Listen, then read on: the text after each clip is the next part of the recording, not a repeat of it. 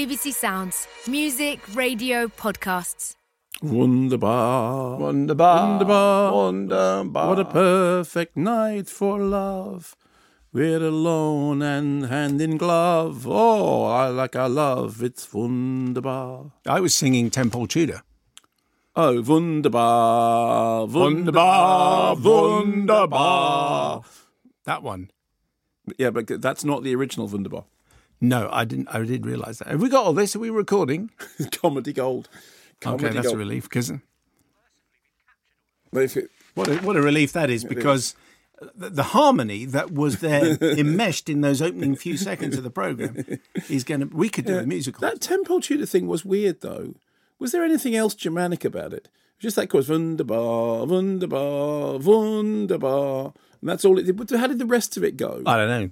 I don't know. That was their follow up to sort of. Ding, ding, ding, ding, a mile away, a ring, a ding, ding, a ding, a ding. Because he was- Here I am, when it's to be, we're gonna have a battle of hey, hey, hoorah. That was it. That was- All that hoorah, hoorah, hooray, over the hills with the sun of thousand men. And then, but the thing is, you could never tell what he was singing because he was hang, hang, hey, That's the way they sang back in those days. That's the way Edward Tenpole. Edward Tudorpole Edward Tudor Pole. was his actual name. That's right. He really was. He was called Ed Tudor Tudorpole. He threw a sandwich across the canteen Rock and of roll. that Manchester when he came to play at Manchester University. And now I may be sorely maligning him, but I have a memory of this that he was in the canteen and he was he was in a bit of a mardy about something and apparently threw a sandwich. It certainly became a, a story of popular legend. I think think the day that Tenpole Tudor threw a sandwich across the Manchester University student canteen. there was a guy. uh, He was related to him who worked at Radio One. Do you remember? No, Yeah, I need to check all this research out because it, The thing is, he now, as far as I remember, but I may be wrong. He began as one of the people that stood in uh, after Johnny Rotten left the Sex Pistols when Julien Temple was making Great Rock and Roll Swindle. it's a swindle. It's a swindle. He's actually one of the people who, in that thing, anyone can be a. You know, anyone can be a Sex Pistol. And they've got a whole bunch of people, you know, standing. He's one of the people in that audition thing. And then, of course, he then did. He does Who Killed Bambi, is him, isn't it? Who Killed Bambi? Yeah, ter- Killed- sung terribly. I mean, But- just but just sang, sang terribly. How do you? How would you sing "Who Killed Bambi"? Not terribly. terribly. he killed Bambi. And and funnily enough, I was in a bar with Julien Temple just the other day. yes, Just was it Temple day. Bar? It wasn't. Okay. Sadly, we missed that fantastic opportunity. And I said to him, Julien, Yes, remind me how that all happened. And because the story of that film is that originally there was this thing called Who Killed Bambi that was going to be directed by Russ Meyer. Russ Meyer. And Julien. wasn't he in Sparks? On. Well, weirdly enough, I was also this week with Edgar Wright, who is currently completing work on a documentary about Sparks. excellent. I look forward But to that. not that. Julien Temple was the assistant. He got himself a job as the assistant to Russ Meyer on the film that was going to be Who Killed Bambi, on which the plugs were pulled after a couple of days because it was a total disaster. And he then was the person who took over when it when all that because some of that stuff was kind of put together to film to form the basis of Great Rock and Roll Swindle, which then you know which It's a swindle. now. Anyway, check out the original. If all of this sounds like two really old guys just talking about old movies, That is what it is. but it is what it is. what but, it is. but if you listen to the soundtrack of that movie, it is they all. Ball. It is exactly. like that. He does, is what he sounds Can we like. can we find some of that? Before, can we do that at the end? At the end, if there's time, at the end, we could do some of that. There's a line in. Oh, this is. A little bit of Wunderbar. Here we go. Wunderbar, wunderbar, wunderbar, Hey, hey. wunderbar, wunderbar, wunderbar, wunderbar. And that's it. Repeat to fade. Repeat. Anyway, if we if there's time when we do the afterlife bit, we'll we'll add in the. Um, anyway, to the, There is a, there is a line in Who Killed Bambi which sounds like "Birds of the air, beef stroganoff." It goes "Birds of the air, beef stroganoff." and I'm I'm sure that's not what it's saying, but We'll it sounds like birds of the air, beef stroganoff. Okay, we'll give our top production team, Hannah, a job. There you go. We want the lyrics of that song for oh, Bad Boy at the end of the show. Anyway, to business. We've upset. Must we? We oh, have- Sorry, have we? Go on. Big upset time. Oh dear. Is it me or you? You, Oh. primarily. Tom Jackson has been in, in touch. Have I? I've never said anything about Tom Jackson. Well, Have I? I am a new church member, says Tom, after being introduced to you by my brother. Okay. I am considering changing the status made by a comment after Mark's comments Okay. about viola players being useless. And I'm not angry, but I think this view needs to be changed. Excuse me. Can I just? As a viola and violin player, I can assure you that violas are like the mitochondria of a cell. Hello to fellow GCSE students, and are essential to the orchestra. They are responsible mainly for keeping the pulse, but also get the tune occasionally, and don't show off. Okay, so that's fine, that's fine. And then here's the jibe. yeah. And don't show off the way the violins do, and Yes. aren't quite as irrelevant as the brass section. I just want to be clear, Tom, that it wasn't me who brought up the viola players. What happened was I said it's like jokes about drummers and bassists because I'm a bassist. And so I'm the butt of those jokes, and the, the drummer in our band is the butt of those jokes. And you said, I think that's like the viola players in the string section. And I pointed out to you that a bass was a stringed instrument. Yes. But so you had the. It wasn't me, sir. I was led astray by the treachery of others. Society is to blame. Viola, you say. Viola, I say. I'm not quite sure. Maybe either or either are appropriate. Yeah, but I mean, the point is, I, as somebody who themselves is on the receiving end of those jokes, I entirely appreciate that. I particularly appreciate the bit about not being as showy offy as the violin players, because let's face it, we've all seen violin players play, and it's like, yeah, come, come on, it's not that hard. Look at me. Look at look at me playing lo- Swanning lots around. of notes. Look at me, Nigel. What's his name with Anyway. the hair and the chandelier hanging off his dinner jacket? Tom says, "Thank you for making homework less boring. I expect a written apology to the viola section, viola section, very soon." Well, I do, it's a dear viola section. As a fellow, babes. as a sos babes, as a fellow butt of joke sufferer, I'm with you, and my comrades in arms behind the drums or the timpani stand with us. Um, Professor Karl Maton, School of Social and Political Sciences, Faculty of Arts and Social Sciences, the University of Sydney. This has to be for you. Dear Salt and Pepper, attached is the cover of a very serious academic book using a sociological framework called Legitimation Code Theory, or LCT. It was published today. You see, Here it is. you see. Okay. Reach. Okay. Blimey. Reached. That looks like the cover of Unknown Pleasures. It was published today. The book is a study of different kinds of knowledge in schooling and higher education. Also attached is page 308 of the index, This is going to say you just do, don't you? which, if you look under J, has a Wittertainment related entry. The page number given, Yay! what does it say? It says Jason Isaacs, comma, hello to 308. Interestingly enough, where's this from? Sydney? Yes. Has the Australian or American spelling of hello. Well, you can spell it. Is that No, no, no, we do. We spell it hello. No, You can spell. You No, can spell no, it you can't. No. ha. No. Hollow No, the, the correct English spelling, British, is hello. no, English language is hello. but if you hello. if you hail someone, it's hello. It's Yes. a ha. yes, but that's a different thing. sound. That's a, it's a ha sound. it's like Mary Poppins. View hello. Yes, but you don't do that. Do you, when you see somebody in the street, do you do it? You go, hello, ha ha, I hail you, By a uh, good fellow. But so Hail fellow, well met. so it's the Aussie version. Hello. Well, no, but that's that, that, that's certainly how the Americans spell it. And if you read an American book, it all says hello, but but it's we always say hello. I didn't know that it broke down on a regional. I'm basis, assuming like a it- DVD regional. No, I, I'm just assu- I'm making a wild assumption. Could, could somebody look it up on the internet for me? Whatever the the answer. Anyway. Karl says I'm just assuming. I am both a colonial commoner, That expat in. Sydney, and the creator of LCT. I edited the book and may have had something to do with the index entry. fantastic. Thanks, Prof. I think we should introduce a new section which is called "Hello" to Jason Isaacs. Well, there's three. There's a have you said hello, hollow, or hello? Hello. And if you've only said hollow, you need to go back and do a hello. What's hello? It's another way of spelling it. H U L L. O. Correct. Like that. Hello. Is that right? Hello.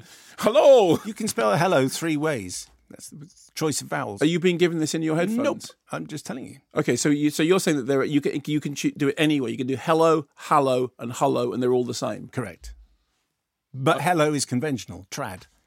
Okay, I mean that band that was on Top of the Pops in the 1970s weren't called Hello. No, were they? called hello. Yeah, And that track by the Beloved, I think, was hello also. and it wasn't hello, hello. Who's your lady friend? But if you're trying to be alternative and slightly hackney, alternative. then you might go hollow. hello. Just saying. Anyway, I want to makes do you sound vaguely sinister. Edwin, who's 28 years old, grade 6 oboe, Simon Mark, following on from Mark's unjustly faded out rendition of the Internationale on last week's show, Was it unjustly faded out? I finally oh. plucked up the courage to write an email I've been meaning to write for a while. I don't know if there are, I'm sure there are rules about podcasts, but anyway, I'm an MTL, having listened to the show for most of the decade. I'm a communist of the uh, quote of the free development of each is the free development of all, from each according to his ability to each according to his needs variety, not the gulag lot, says Edwin. thanks for thanks for clarifying. Who, who I think in other circumstances and other places are referred to as tankies, which I which I prefer. I haven't heard that phrase. Yeah, tankies. They're the one, they're the ones who. That's the section as in of the as in tank tops. no, as in tanks. that's As in the tanks that come in and crush the revolution. okay, sorry. I think it's a reference to you know when the Russians invaded Czechoslovakia They with their said they sent in people with tank tops. they'd have been inclined to go. You know what? Maybe the Russians have got a point. They're the tankies. Okay, fine. Okay. Anyway, he's not a tanky. He's a he's a He's uh, the other one. He's a snowflake communist. And I got I Is got that to- the official the official I got into the show first through watching Mark's righteous review of the orgy of dripping wealth that was Sex and the City 2, which also famously featured a desk thumping rendition of the communist anthem. I wonder whether there are more church members who came to the show this way. I put money on it if I weren't in favour of the abolition of the wage system. Perhaps we can have our own communist corner of the church, although we might need several following the inevitable fallings out. Yours in comradeship, um, Edwin. That's very good. It is, isn't it? I think that's all we've got time for before the show actually kicks in. The best version of the Internationale in film um, is that bit in. Did I ask for that? No, I'm just. Is it Air Force One when Gary Oldman is the is the mad Russian general who kidnaps the president or something, and he's while he's on the aeroplane, in order to demonstrate how madly Russian he is, they're playing the Internationale in Russian, which is very stirring, but it's kind of being used. I'm pretty sure it's Air Force One. I'll check it. It's being used as a sort of thing of, God, you know, he's really bad because he's listening to the Russian version of the Internationale at top volume before he kidnaps the American president. Maybe you had to be there. Um, there may well be tankies. I know. I'm trying to think of the tank. Where did, where did you hear the word tankies? um, Because you did politics at university, which I mean, this is the great irony of this is you're the one who actually had. I mean, the joke is always, "Oh, Mark's political, blah blah blah," but you are much more educated than it's- I am. it- you remember when we were a bit off topic here, but you remember this is fine. We, there's no, there. Are, we're not. This isn't an election foreign. issue. It's fo- It's but it's foreign. foreign. It's foreign and in the past. solidarity, right? The Solidarność, Solidarność, in Poland. Yeah. Okay, there were there were some sections uh, of the far left who supported the the crushing of Solidarność, and they would be considered tankies. Tankies. Yeah, no, I just hadn't heard the word before. Anyway, should we get on with the show before we get into trouble? If it, yeah, if it's absolutely required. It is. Here we go. Hello and welcome to the program, and here we are in all our glory. And Mark is uh, is is in all his glory, and I'm in sort of Not all it's kind of shabby chic. shabby chic. It's a dress down Friday, Mark. Why don't you Yeah, do a dress down Friday just once once in a while? Well, Come because on, show a little bit of effort. Well, every now and then I come if I'm not doing the the the broadcast afterwards, the television broadcast afterwards. I do, and then you and then you make a big thing about it. You go, "Oh, you're all shabby." Yeah, but I think shabby is good.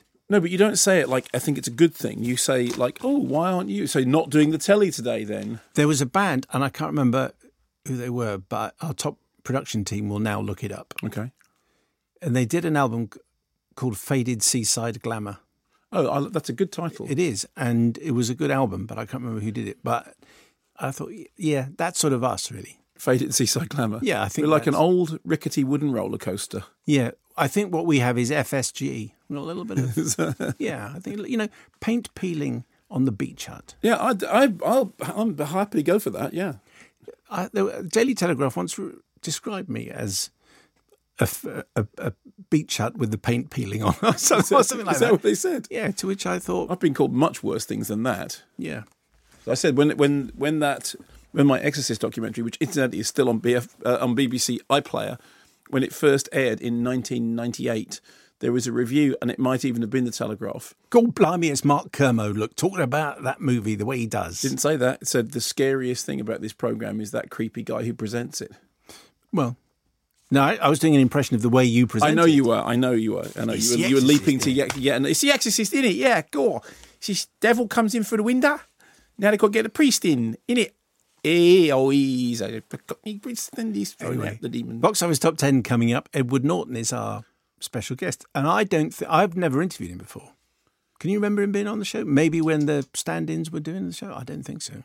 I don't know. I don't think I've interviewed him either.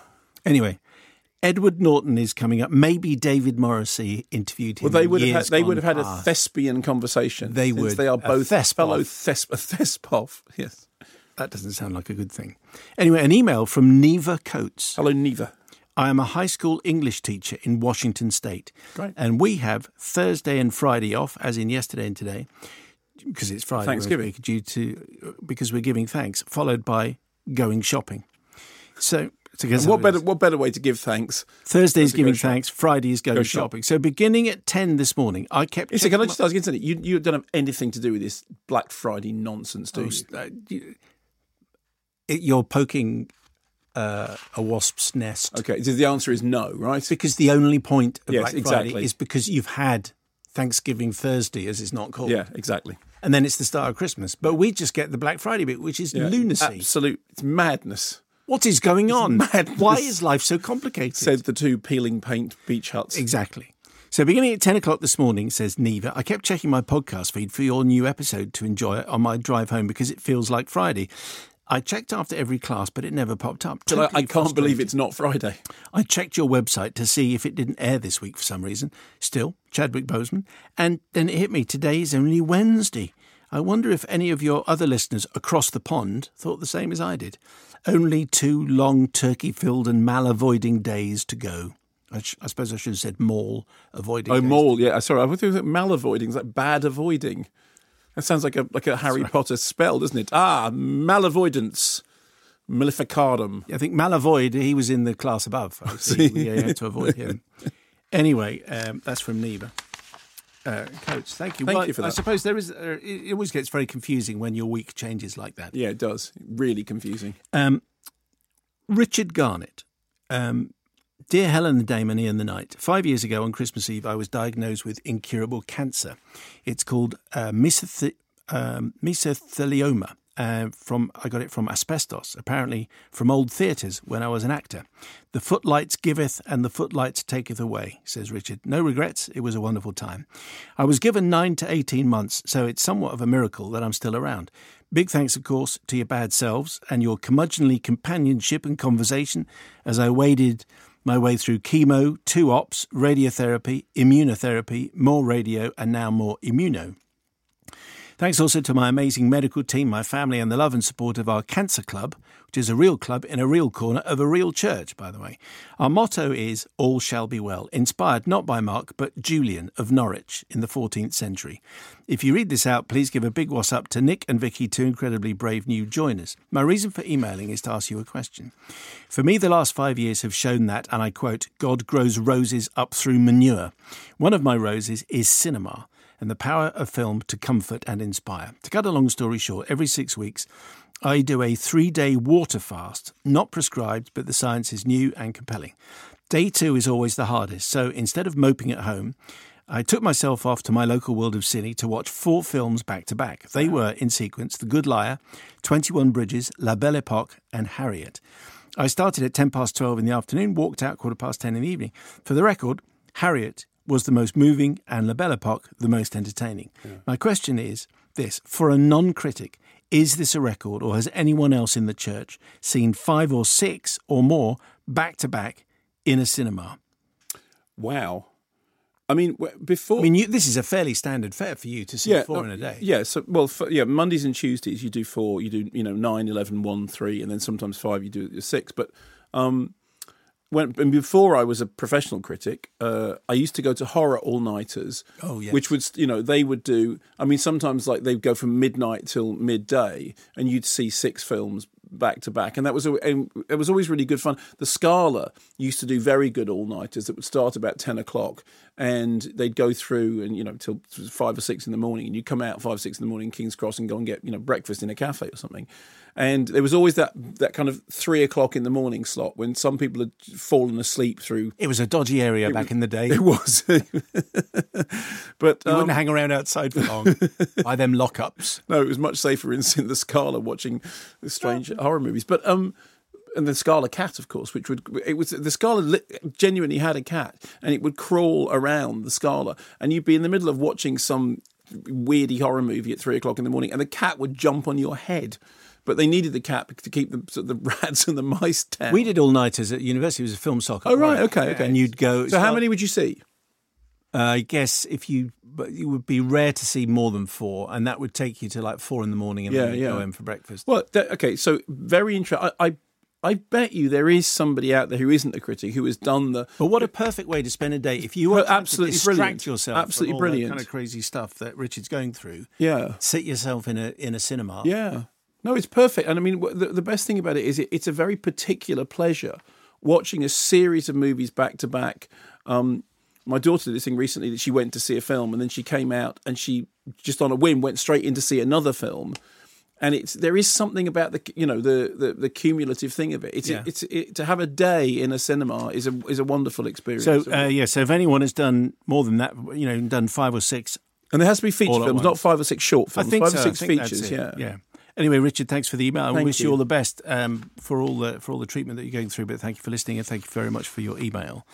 Um, it's a great, this is a great email. Before box office top ten and the lobby correspondence coming up. Okay. I think you'll like this one.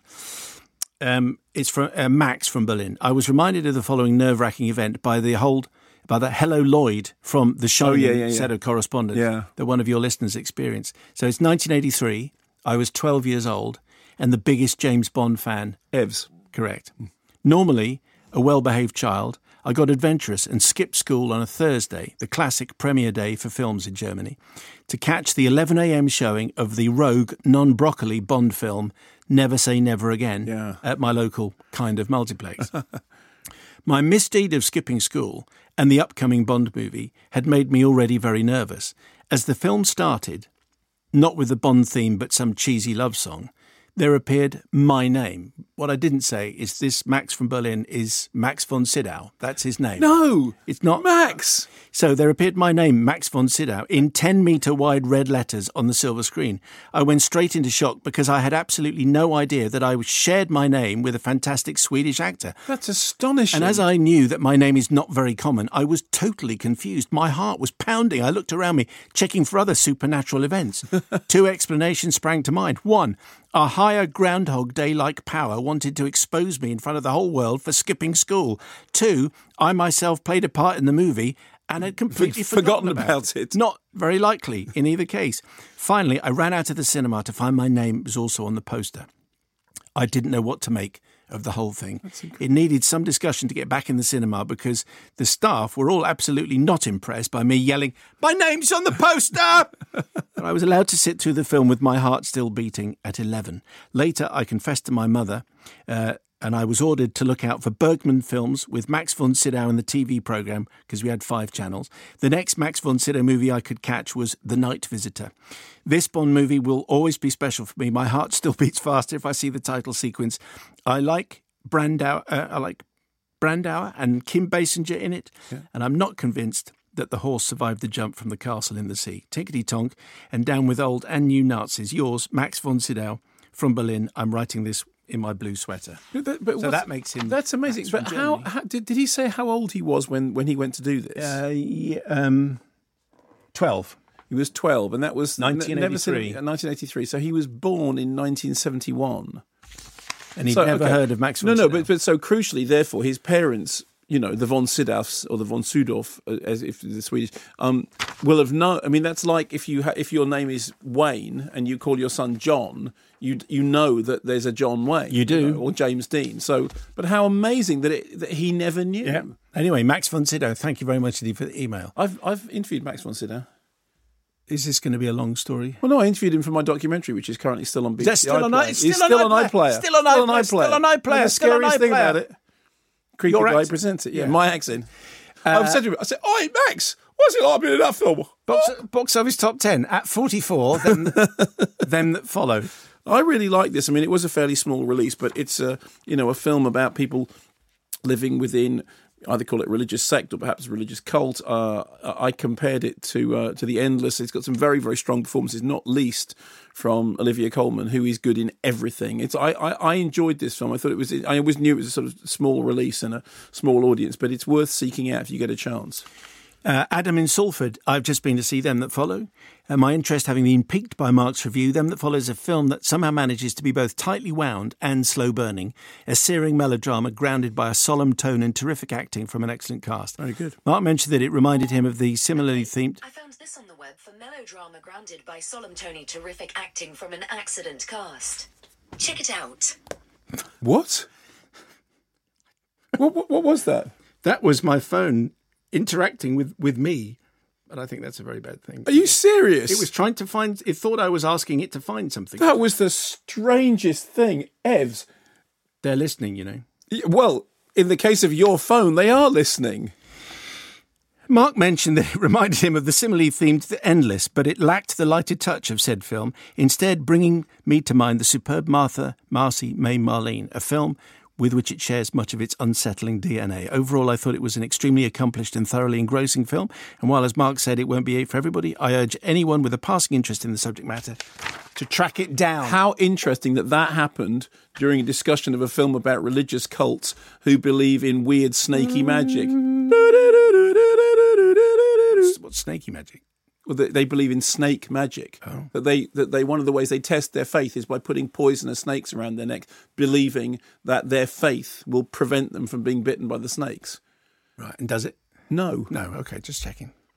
Uh, number 18 is uh, in the top 10 countdown, La Belle Epoque. I think Before we have you- Yes, we, do you want to say? I think we have a lobby. Co- Say, say, say. What? I think we have a lobby correspondent. Oh, we do, Richard Garnett. Just seen La Belle Epoque. What a wonderful movie. Beautiful, funny, sad, moving, and so, so wonderfully French. Is he a voiceover artist or what? I'm I've Richard just Garnett. seen La Belle Epoque. Anyway, what are you doing now? Would you like to come to the local hotel where I think I have a creme de menthe waiting? Courvoisier and a gitan. I don't think I'm going to see that film about George Michael because that wouldn't be good for my image. my name is Garnett, Richard Garnett. I've seen La Belle Epoque, so I mean, I- French. I really loved La Belle Epoque, but I didn't sound anything like that sexy when I reviewed it. Judy and Punch is at 16. We're still not in the 10. Yeah, I mean, again, a very interesting idea, very strong performances. It didn't quite have the magic that it needed to lift it to the next level. But I mean, it was it, all the elements were kind of in the right place. It just ne- never quite gelled for me. Although there are individual things in it, particularly the use of the puppet show, which I think actually is very well done. Francesca says, Mark and Simon, during the 80s, my dad was a street entertainer who, while performing in Covent Garden, befriended a Punch and Judy professor. Yeah, because we asked about this about Yeah. where does it actually come from. who and- explained that the show traditionally reflects political and social issues of the time, which is why his version contained Judy venturing to her weekly bingo game and burning her bra.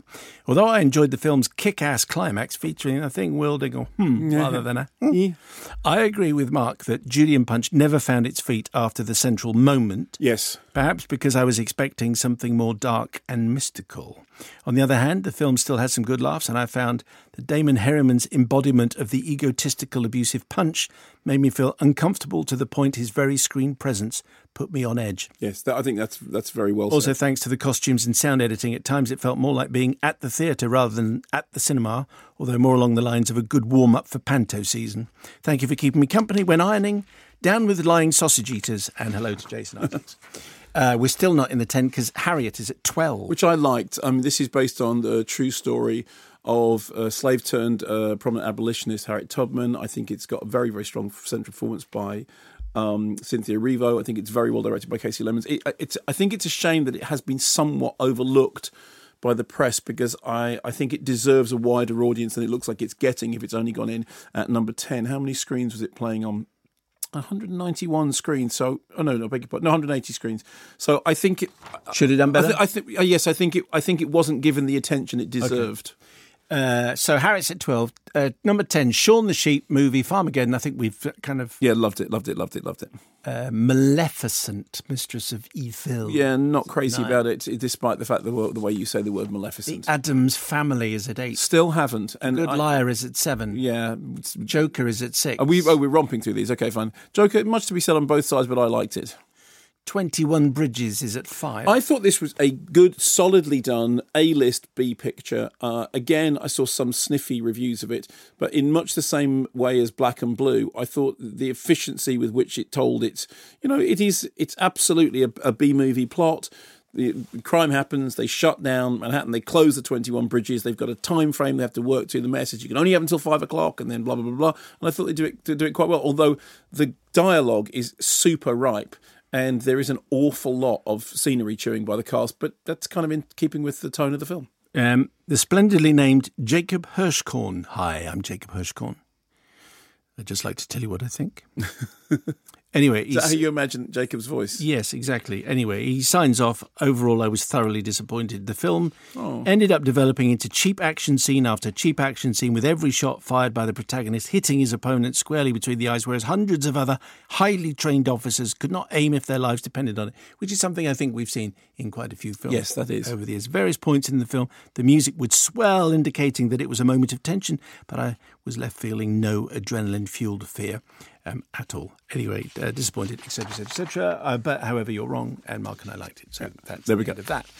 Uh, Le Mans 66 is at number four. really good fun and I- I didn't know that particular story. I thought there was a lot of uh, joy to be had in the relationship between the two characters.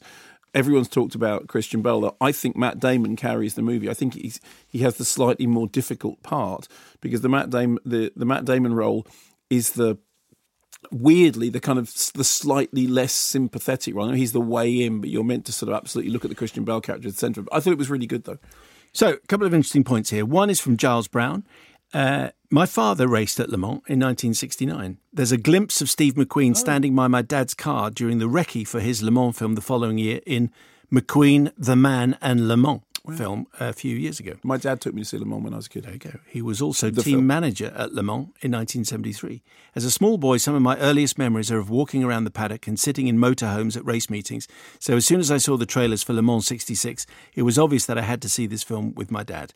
I've lived in Marbella on and off since the mid 80s and can confirm that we're not all orange, cosmetically enhanced, have the IQ uh, of less than your average tapper, and never call this rather beautiful place Marbs. We don't say that. Marbs? So when I saw your uh, our local multi-screen cinema in Puerto Banús was showing Le Mans 66, we decided that this would be a perfect father and son experience, much as your father did. Yeah. Kind of thing.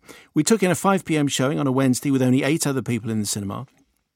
The first sound of the cars echoing around, I got that tingle of excitement that I used to get as a 10 year old at the circuits. I'm an avowed petrol head. I love the film. Chatting to dad on the way back to the car. It too is a Ford, though alas, of the Focus rather than the GT40 variety. He also said it had been better than he'd expected, and they had got some of the period detail right, especially the open pit lane, where mechanics would change wheels while other cars flew past at 150 miles an hour. Wow. And he also remembered thundering down the fearsome Mulsanne Straight. My dad raced long distance sports cars in the 60s and 70s at a time when racing was extremely dangerous. And he lost many of his friends before retiring after his first race in a Ferrari in 73. As a small boy growing up with a racing father, the film struck a note, and I found myself having a Kermode moment, as it's known, after saying goodbye to my dad and sitting alone in the car. It was an absolutely perfect petrol head dad and lad movie. Thank you, Giles. And Deb Green in Loughborough. A nasty cold meant that I could spend the weekend catching up with your podcast whilst being very brave at home. This, as ever, was very entertaining until I got to the podcast on the 15th of Nov when you played a clip of Christian Bale from Ford v Ferrari. What accent is that? You asked Simon, to which Simon said it sounded like East Midlands, Leicester, Nottingham, or Derby. What? Well, I should have shouted, but I, it was more of a gargled croak because I was poorly. I'm afraid you have accidentally meandered up my hill. Oh dear. An East Midlands accent. I mean, I have to. okay. Is it a hill, a hill upon which you're about to die? An East Midlands accent is nothing like a West Midlands accent, something that I know very well, but I'll explain in just a moment.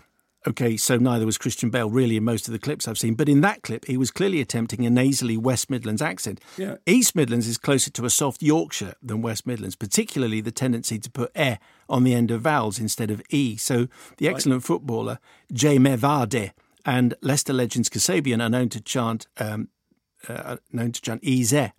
Time and time again, film and television depict Leicester accents to be like the West Midlands, and each time I absolutely had no one to correct until now. I did have the opportunity in the summer to congratulate the great and lovely Jason Isaacs on not being Brummy for a Leicester accent in an audiobook that he did. However, the confused look he gave me, in fact, that nearly every other character had a Yorkshire accent, did make me think for a brief moment it was a fluke. So spread the word East Midlands is not the same as West Midlands, although both are pretty awesome. Uh, and A up me duck to Jason. Anyway, I should say I, I lived in Nottingham for four years, so I know very Yes. well what an East Midlands accent sounds like. Yeah. And so that's why I, when I listened to that clip, I thought that's what it sounded like. And- But I should say that, and when you said, "Is that what that is?" I said, "Well, actually, technically, technically West Midlands because that's where it's, where it's meant to be." Although the, fa- the fact of the matter is that Christian Bale's accent does go on a large walking tour of the district, Yes. and it crosses several boundaries during a very few sentences in a way that I mean, I uh, one of the things I said in my review was that it's a testament to how well the film works. That Christian Bale's wandering accent doesn't put me off. I just kind of thought that's fine. Uh, Last Christmas is at number two, and I think we've. I mean, I have got some correspondence, but I'm aware that. Okay, we're not going to talk about Blue Story. Oh, be- I do beg your pardon. My mistake. Le Mans is at number four. Yeah. Blue Story is at number three. My apologies. Okay, so Blue Story came out last week, and you'll probably you'll know you will have read all the reports that you know the allegations of disturbances in cinemas, and then it being pulled by a cinema chain, and then the cinema sort of pretty quickly being accused of racism for doing that, and then uh, the cinema changing their minds, and now it, it appears to be back in in cinemas. So I saw the film uh, last week before any of this stuff broke. I mean, my own feeling was it wasn't for me, and I wasn't crazy about it. But the one thing I did think was that there is no suggestion. I don't think there's any suggestion by anybody that the film is anything other than a condemnation of uh, of, of, violence, and particularly, I mean, it's a very sort of straightforward, well-known story. Two people who know each other, grow up together, and then are torn apart by the postcode of where they live, and therefore rival gangs become involved, and they are set against each other. And for me, I found that I found the film a, a little bit on the nose, but it already had. Uh, I mean, the, the the director Rapman had had this huge success on YouTube, and I'm very very aware that the film is not aimed at me. And I my surprise at what happened was astonishing because the film is very clear. The film is absolutely a film which says violence is a bad thing, and talk and clearly it's appealing to um, to a you know very very uh, widespread audience, and it absolutely is very clear in its message. Its message is violence is a bad thing, and it needs something that needs to be dealt with. Uh, Dave McMillan, I saw uh, your this film last Friday morning. and found it quite affecting. There were audible gasps and at appropriate times sobs from members of the audience I watched it with, and I thought it did a good job of highlighting the issues that boroughs of London are up against that may not be fully understood around the rest of the country. This is not a story of gangland violence that headlines may have led you to believe this week. Instead, it is a story of how even the most innocent and good kids may be dragged into a world they are desperate to escape. Yeah, I think exactly so. So, Last Christmas is is is at number two, and I think we've s we've sort of done with that. I mean, Yeah, we, I mean, it, it has done well. It's found an audience, although it has been now knocked off off the top spot by Frozen Two, which is kind of unsurprising. But it's done pretty well. It's dropped fifteen percent. So you know, it's found an audience, but it's not a runaway hit. No, but on the one hand, one star reviews. On the other hand, it was a number one film. So Yeah, yeah. I'm glad we put in all the caveats that we. That Yeah, yeah, we the absolutely. Yeah, and but but we we said at the time, it, you know, it is very likely that it will find an audience. I, st- I all the pro- I st- all the problems that I have with it still stand. Okay, so uh, this is uh, Five Live. A little bit of wittertainment on a Friday afternoon. Uh, coming up, Ed Norton, Edward Norton, Edward. Edward Norton. You've got to stop doing coming that. up because it's Motherless Brooklyn time. But we in, in we were just going on uh, so aimlessly for a while that we didn't get to Frozen, Mm. Frozen 2, 2. which is the UK's number, Number one, one. movie. James, Ella, and Pippa in Norwich. My wife and I have just got home from a Saturday morning screening of Frozen 2 at a packed Vue in Norwich. It was our three year old Pippa's first feature length cinema outing, and as a big fan of the first instalment, her anticipation was palpable. I wanted to send through a lobby correspondent recording so Pippa could tell you what she thought, but when the film finished, her tears started. Cuddling up to Mum, she just said, I just love Frozen. I just love Frozen. Oh. I just love Frozen. All three of us thought the film was superb, and dare I say, even better than the first. The story was excellent, with a, th- a theme I could compare with Pocahontas and Moana, and the new songs were just as mesmerizing in places. I'm already planning when to go again to placate my daughter's adrenaline come down. It's a morning I'll remember for a long, long time, and the experience I hoped it would be. Au contraire, says Matt Au, Gibbons. au contraire. Uh, I bet he doesn't say that. I've just got home after taking my eight year old daughter, Autumn, to see Frozen 2. Autumn has been excited for weeks about seeing this film as she loved Frozen. I think I must have seen it 643 times as it was on constant repeat when we first got it on DVD. Considering the first film was so good, it was a shock to find the same cast, director, and writers could stray so far in this sequel. The plot is now so complex that for the entire drive home, Autumn was asking me why certain things happened, and the problem was I couldn't tell her, as nothing in the plot seemed to hang together or make any coherent sense. Frozen was a film filled with joy, fun, and catchy songs, and all these are missing from Frozen 2. The film is overly dark and downright miserable in places. Uh, Autumn is an avid cinema goer. Uh, and normally, when we come out of a film, she will ask when it will be out on DVD and can we buy it. It speaks volumes that when we came out of the cinema today, she told me she did not want to watch that film again. It- it- I mean, that is definitely on the one hand this, and It on the other hand, that. I mean, I, I was, I was kind of lukewarm about it, uh, which is not a frozen pun. I didn't think it was terrible by any means, but I, I just, I thought there would. It, it, it lacked a certain spark for me, but uh, it is interesting that some people have had such a you know such a powerful response to it on both sides. Do we have a lobby correspondent? I think we do. Uh, here's Claire Dugan and daughter. It was great. And I thought it was great too. Over and out, chaps. Now, that is succinct. Now, yeah, exactly. Do that again. That is so perfect that we can play that twice. What do we want from a lobby correspondent? Well, we Brevity. want something like this. It was great. And I thought it was great too. Over and out, chaps. Okay, thank you. See, Claire. that's it. You can go. That's you it. can. That's four That's seconds. how you do it. You can do eight seconds if you want. Yeah, but in a way, that's not just four seconds. That's two voices in four seconds, and we know exactly what they thought of the film. We do. It's just that captured the the moment. Okay. So uh, if you want to get in touch, it's mayo at bbc.co.uk. You, as a professional broadcaster, would have struggled to top that. I don't think I would have been able to top that. No, you exactly. I'd have said, I think this. What do you think, Mark? And you said, I agree with Simon. yeah, exactly. Something like that. So let's talk about Motherless Brooklyn, which stars Edward Norton. Edward Norton. Uh, you're going to hear from uh, Edward in just a moment after this clip, which also involves the extraordinary Willem Dafoe. Hey, uh, excuse me. Uh, could I get a slice of cheesecake? Could you make it warm? I'd like it warm. Half of the city is getting a ride on one of his horses. For God's sakes, he controls every construction job in the city. You said they just created the position. No, construction, slums, parks. He's got 14 appointments. It's all just ink on a glass door. None of it matters. It's all BA. BA? Borough Authority. You, you call yourself a reporter on what? The arts beat? Speed fucked. You read Emerson? Uh, should I? Yeah, you should. All right. Emerson said that an institution is the lengthened shadow of one man. This town is run by the Borough Authority, and the Borough Authority is Moses Randolph. And that's a clip from Motherless Brooklyn. I'm delighted to say I've been joined by its writer, its director, its star, and its producer, which fortunately for us is all one person, which is uh, Edward Norton. Hello, Edward. How are you? Good to be here. Thank you very much Steve, for your time. Uh, have you ever done all those things before? I know you've directed before, but have you ever ever worked quite so hard on a project as Um, this one? My first film that I directed, I did all all those roles. I don't want to say it was an easier film. No film is easy, but um, it was lighter, lighter in tone, and it was contemporary. So, and we made it in New York, like this one. but ironically, we had more money and more time. You could point the camera anywhere because we were shooting the contemporary city. When you, this one was a much more multi-dimensional puzzle, and the role was a lot more difficult.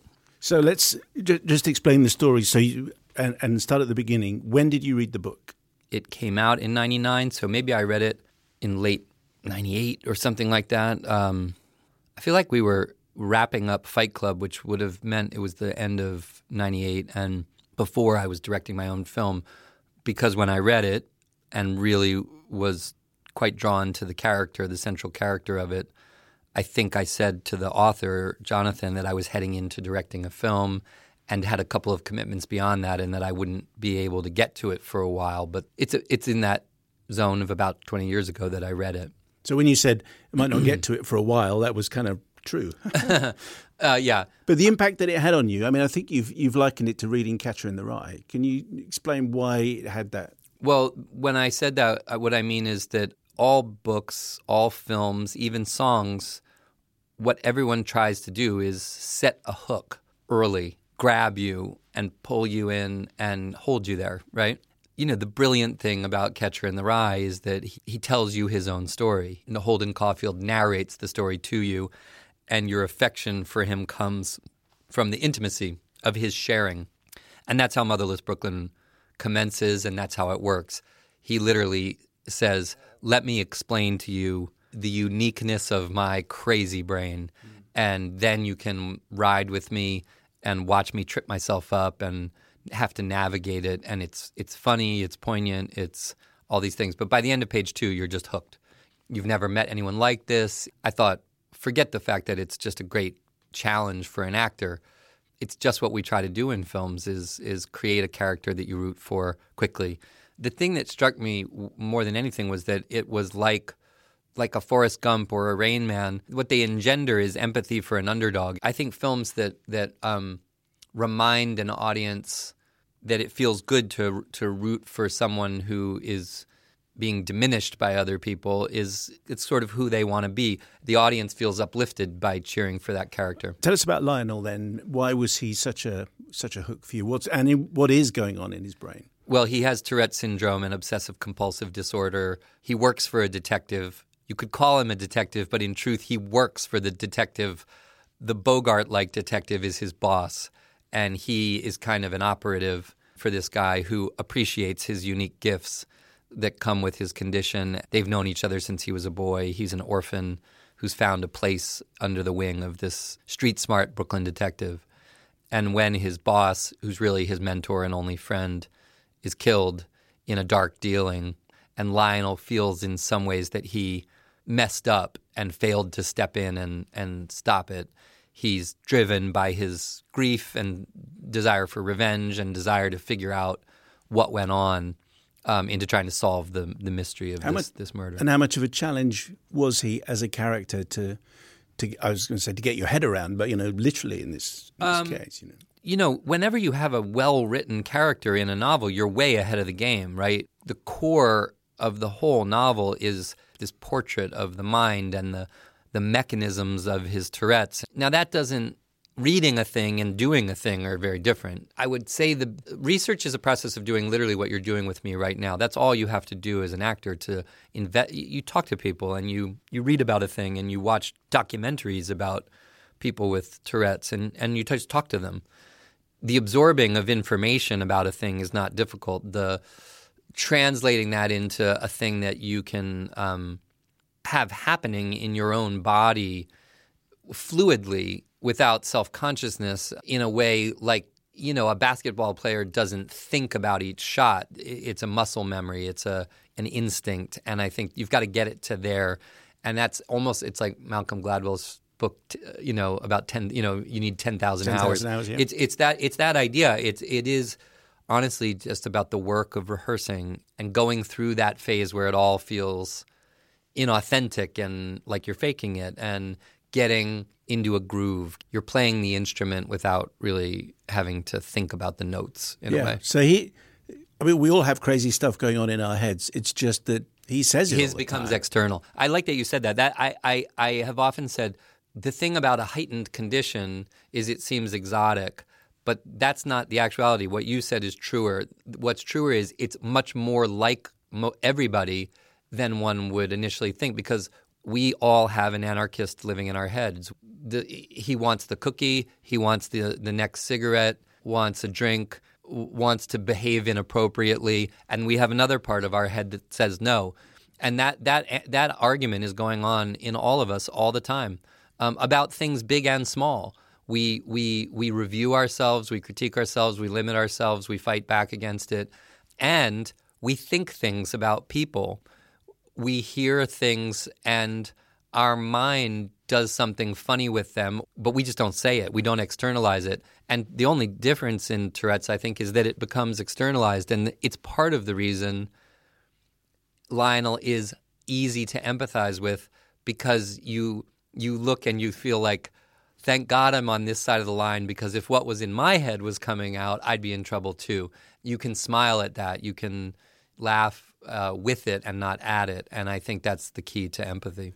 Can you just explain a little bit about the story, particularly with regard to Alec Baldwin's character? This guy, Moses Randolph, is an extraordinary piece of work and based on a real guy. So just can yes, you, and a and a, and a, be a story so that new to most people in this mystery country. It takes place in the late fifties in New York, and as Lionel tries to solve the puzzle of what has happened to his mentor, he starts to wander deep into the shadowy machinations of of a New York political boss, someone who seems to be nothing but the commissioner of parks, a, a modest appointed bureaucrat who, the more he digs, the more he begins to sense and be told that this guy is actually the supreme power broker of all of New York City and New York State, like an imperial autocrat who rules the city with an almost totalitarian imperial style and, and with uncontested authority.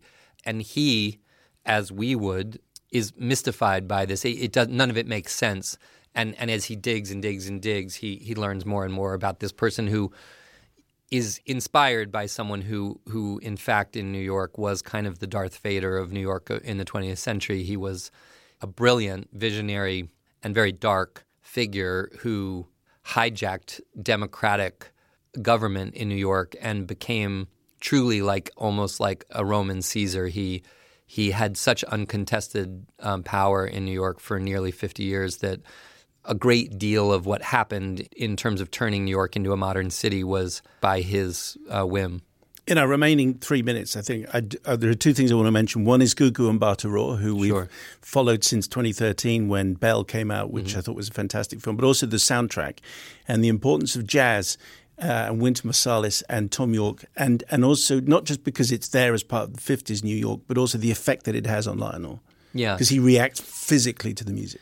Okay, so lightning round. Um, Gugu, I have had my eye on her like Lionel fo- following Laura. Like right, she has yes. seemed mysterious and compelling. Her work has been really great, and I felt she was a perfect fit. She's actually the only actor I brought into this who is not sort of a, a, a New York theater actor that I have a deep history with. But I think it's wonderful when an audience's experience of a character is the same as the main character. So, in other words, Lionel's reaching for this person. She's mysterious. He's trying to find out who she is. She's sort of the woman of mystery, central figure in the story.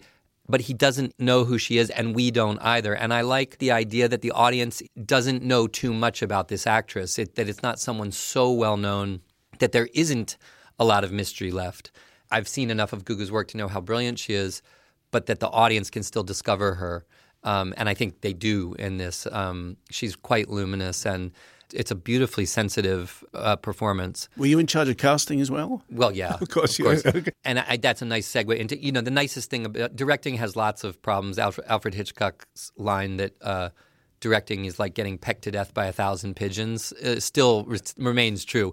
Everything comes to you, and it, it becomes, like I said, a, an impossibly complex puzzle. But the reward is that you get to ring up the people that whose work you admire and bring them into your sandbox to play with you. And calling Thom Yorke and calling Wynton Marsalis and great actors like Willem Dafoe and Alec Baldwin and Michael K. Williams, who I it's a career ambition of mine to work with someone like Willem Dafoe and and directing someone who was an idol of mine when I came into the New York theater and had the kind of career that Phil Hoffman and Bobby Cannavale and Mark Ruffalo and I, who were all in the New York theater making our way, we all wanted a career like Willem Dafoe, like to work with Tom, who I think is one of the great songwriters of my generation, um, and have him write a ballad, a mournful ballad that feels like it's come out of the past, is just the you know these this is And about the daily struggles, which again, Yes. taking back to everybody's experience about what it's like every day we have this stuff going on.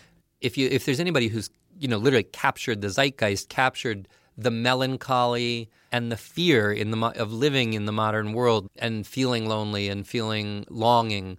It's him, you know. He's I've teased him that he's the Billie Holiday of our generation. You know what I mean? And but that's but I'm not even joking because in a way.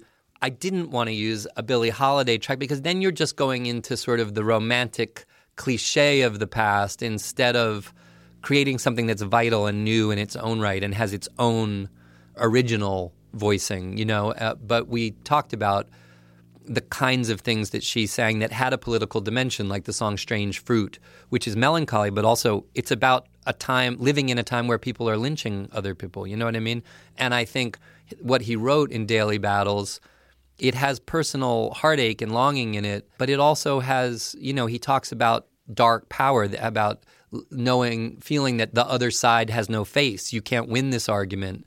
The, these words are in the song, and they, he wrote it early enough that it reflected back to me, and I, the other side has no face was a line. It, it made me shoot out the introduction to Alec Baldwin's character so that you can't see him. You sense his presence, you, you but you literally can't see his face and you come to realize whoever this faceless person is in the shadows, he's obviously more powerful than the mayor who's being inaugurated in front of us. I hope that the film does what my favorite films do, which is it's a sensual experience. It creates a hypnosis. You know, if an audience enters into a film and the total weight of the cinematography and the music and the and the performances pull them into like a happy sense of pleasure at being there, then you can tell them a story. You can tell them any story you want. And I think that's how a lot of my favorite films function, and that's that's what we tried to pull off. Edward Norton, we appreciate your time. Thank you very much. My pleasure.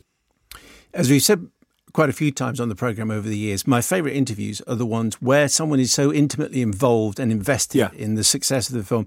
And clearly, Ed Norton is like, he is the film. and you can tell from the passionate way in which he's answering the question. Now, you haven't seen the film yet. No, but on the ba- on the out- basis of that interview, I'm really I really want to see it now. It comes out next week, and uh, and you'll review it next week. But he's just.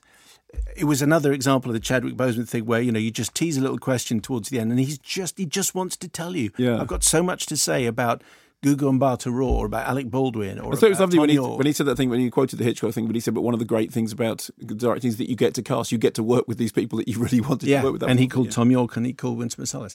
Anyway, so that comes out next week, and you'll review it next week. So give us a few new things. Okay, so Shooting the Mafia is a documentary by Kim Longinotto, who um, whose work I really like. It's uh, about photographer Letizia Battaglia. Longinotto made Love Is All. Remember that documentary, that sort of collection of film clips that came out one Valentine's Day and had music by Richard Hawley. She made Divorce Iranian Styles. Very, very fine uh, filmmaker. Anyway, so Letizia Battaglia, who um, talks about discovering herself through her camera, finding out who she is by taking photographs and showing the world what she sees, becomes the first, one of the first, the first uh, female photographer working on the national newspaper, but also finds herself in the front line of reporting on the mafia, as the you know, title suggests. She talks about the first time she photographed um, the aftermath of a mafia attack, the shock of seeing a, a body violently killed, the first of many, and says, you know, that, that you that experience lives with you and haunts you. And what she does is that she documents the everyday violence of the mafia, including the killing of children.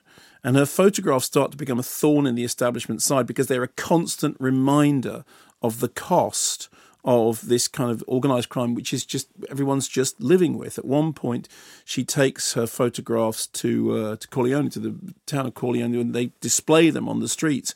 They think and she constantly putting herself in dangerous positions. She talks of the danger of photographing at funerals, where people at funerals don't want to be photographed. They don't want their faces seen in the newspaper. She talks about the cruelty in the eyes of mafia boss who she photographed. He was particularly outraged that he was being photographed by a woman.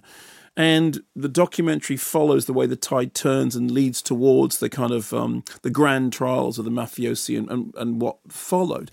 But crucially, and despite the, the, the title of the documentary, it's not just about that. It's also about her, about her personal evolution. We hear about her life, about her relationships, both past and present. We meet old acquaintances and lovers who talk of her extraordinary uh, beauty and the power of her presence and her vivacity and her life force and her independence. She's somebody who at a fairly repressive time, lived her life her way. It's funny at certain points of the documentary, she reminded me of Agnes Varda. She's she she cuts a real uh, impressive presence on screen. As, and so, as much as this is a documentary about the horrors that are documented very passionately in her photographs, it is as much a celebration of a life lived in defiance of rules, of a life lived by somebody who was determined to live their own way and express themselves their own way. And I th- found that was the most powerful thing about it. Should also say this week also sees the reissue of Eyes Wide Shut, which is 20 years old. Which It's is not, is it? It is Stanley Kubrick's final film, um, uh, described variously erotic mystery psycho thriller based on Arthur Schnitzler's Traumnovelle, which is a short story that's based on. So Tom Cruise and Nicole Kidman are this very beautiful couple, but there is a worm at the heart of their relationship. One evening, she reveals to him that, contrary to his beliefs, women have fantasies too. And she says that at one point she saw a naval officer and she almost left him just because she was so powerfully moved by this naval officer. And he's so discombobulated that he goes off into the night and he winds up at some hugely theatrical grand orgy where he spectacularly fails to find satisfaction despite saying the magic word for fidelio to a man dressed as a chicken. Now, when the film Sorry? came out, exactly. Is it real? is We've it a dream? there. It's a Traumnovelle. It's a dream novel. And when it came out, the, the, the audiences were split two ways. On the one hand, there were the Kubrickophiles who said, "Oh, you know, very serious. You know, think about a marriage, blah blah blah. Can't call it an erotic thriller." Um, on the other hand, there were the people who knew anything about erotic thrillers. Said it is an erotic thriller. It's just not a very good one. Um, in the same way that you know the, the Shining, it's not a horror movie or the 2001. Well, not really science fiction movie. Yes, they are, but they are somebody attempting to, in inverted commas, reinvent the genre. I watched it again. I confess I didn't go and see it again in the cinema. I watched it again on DVD. And I have to say that even on third viewing, it looks like something that Greg Dark would have said, you know, you need to cut 50 minutes out of that at least. Um, it is the kind Remind me who Greg Dark is. Greg Dark is the straight to video erotic thriller king who made, you know, Night Rhythms and all those films that kind of came to define the straight to video erotic thriller. You know, also Alexander Gregory Hippolyte, Gregory Brown, under many different uh, names. And I think the big problem with Eyes Wide Shut is two things. Firstly, it's a demonstration if somebody is allowed to do whatever they want, they often don't do their very best work because Kubrick had complete control over the project. There are flashes of brilliance. I love the use of Jocelyn Pook's music, and I know you're a fan of her stuff as well. But I still think that the grand orgy sequence looks like an outtake from To the Devil a Daughter. I still think there's something, there's a strange mixture of, of weird coyness about it that in the middle of this kind of grand, you know, you have a coy Adventure- orgy? yeah, you can. It's a one in which people keep their pants on. A koiji. A koiji. It's exactly like that. And um, it it's you know it's overcooked and overheated and very full of its own. The people who defend it think that it's absolutely a portrait of the intense, you know, uh, relationship at the heart of a marriage, and and the people like me who are less impressed go, it's it's it's a film made by somebody who is not fully at the height of their powers because they've kind of been allowed to do anything. And it's a passion project. And i mean i look i'm a great admirer of stanley kubrick's but there are films of stanley kubrick's that i like and films of stanley kubrick's that leave me cold and i have to say i think it's his worst film and it's uh, there's a great reassessment of it happening at the moment there is a very fine piece written in sight and sound defending it i still think it's an overblown erotic thriller with some famous people in it and the silliest orgy sequence I've ever seen. And believe me, I've seen a few. Have you? I've never seen any. What's been the best one? Just out of interest, what's the best orgy? The you've best ever- orgy you've ever been to? Or No, I've never seen? been to Oh, one. so, sorry, seen.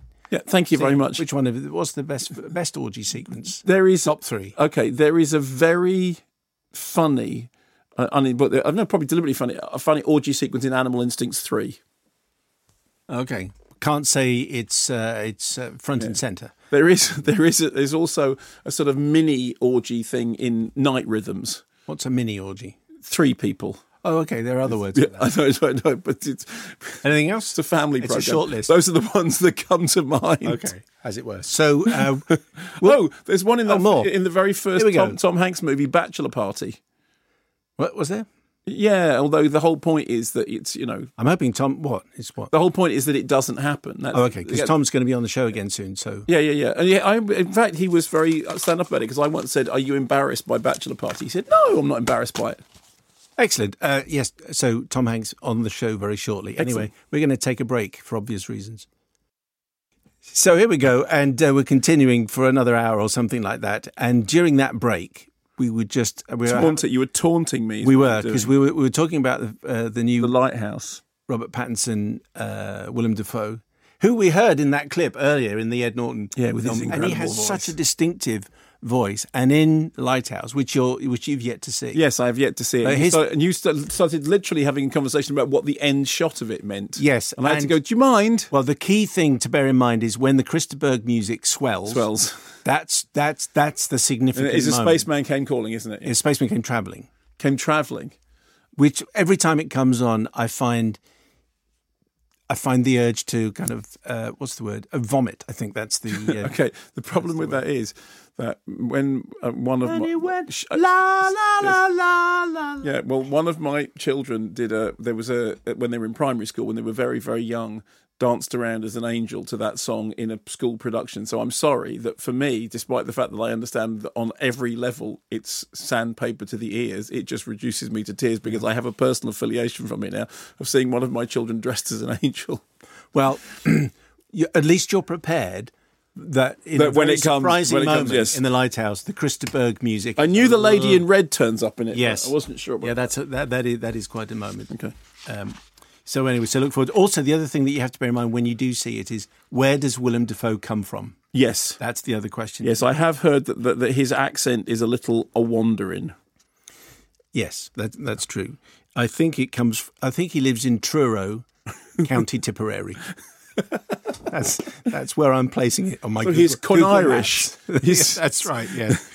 um, uh, who's this? Nicola Bailey, dear charming but aimless, and deadpan tug. Very good. In the this is a reference to the New York Times. The New York Times. Let's just mention that again because Yeah. the New York Times said They chose we were in the top seven. Bizarre to be in the. we were the seven. top of the seven. Were we top of the seven? Anyway, no, I, in my mind, we were. in the most the most important film podcasts yes. uh, to be listened to globally. Yes. we welcome all our new American listeners. It might not be, we do. but anyway, uh, because of that. Anyway, and that's it was described as charming but aimless. And I am I the deadpan tug? You- well, yes, because you. Yeah, s I am. well, you, they didn't say tu- they said that you were you were deadpan, but then they made a thing about alongside. Oh, that's right. A tug is alongside, alongside. and you said a tug is alongside, and I said it's not. A tug is in front of, and you said no, it's alongside. Then you were the person who described yourself as a, uh, as a deadpan tug. It made perfect sense at the time. It did. Anyway, in the There's last so podcast, much of these things. Mark pointed out that many hymns have the tendency to add extra syllables. Yes. While some of the, as in And he sitted down, and lo, they were amazed. confronted. No, that as confronted is how you would say it, but it's amazed. Oh, yeah, that's true. Well done. You know, literally, of all the words you could have chosen, you chose one that that doesn't work. Doesn't work for it. Amazing. Incredible, inspirational work. So, lo, I was amazed. While some of this is to do with prior pronunciation, this is more to do with how a lot of hymns were put together. Basically, liturgical folk wrote the words and nicked the tune from whatever was popular Yeah, at the time. yeah. Everyone was at it. Martin Luther was infamous for rewriting bar songs. I just like the fact Martin Luther was infamous. He went to the bar, he nicked a song. Said- well, I, li- I like that spaceman came travelling. I'm going to nail my 39 theses to that.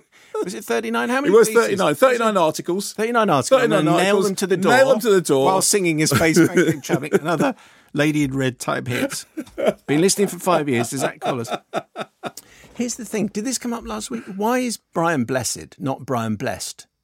Because he's from a hymn. I know, but it should, it's Brian Blessed. Brian Blessed. But why Blessed?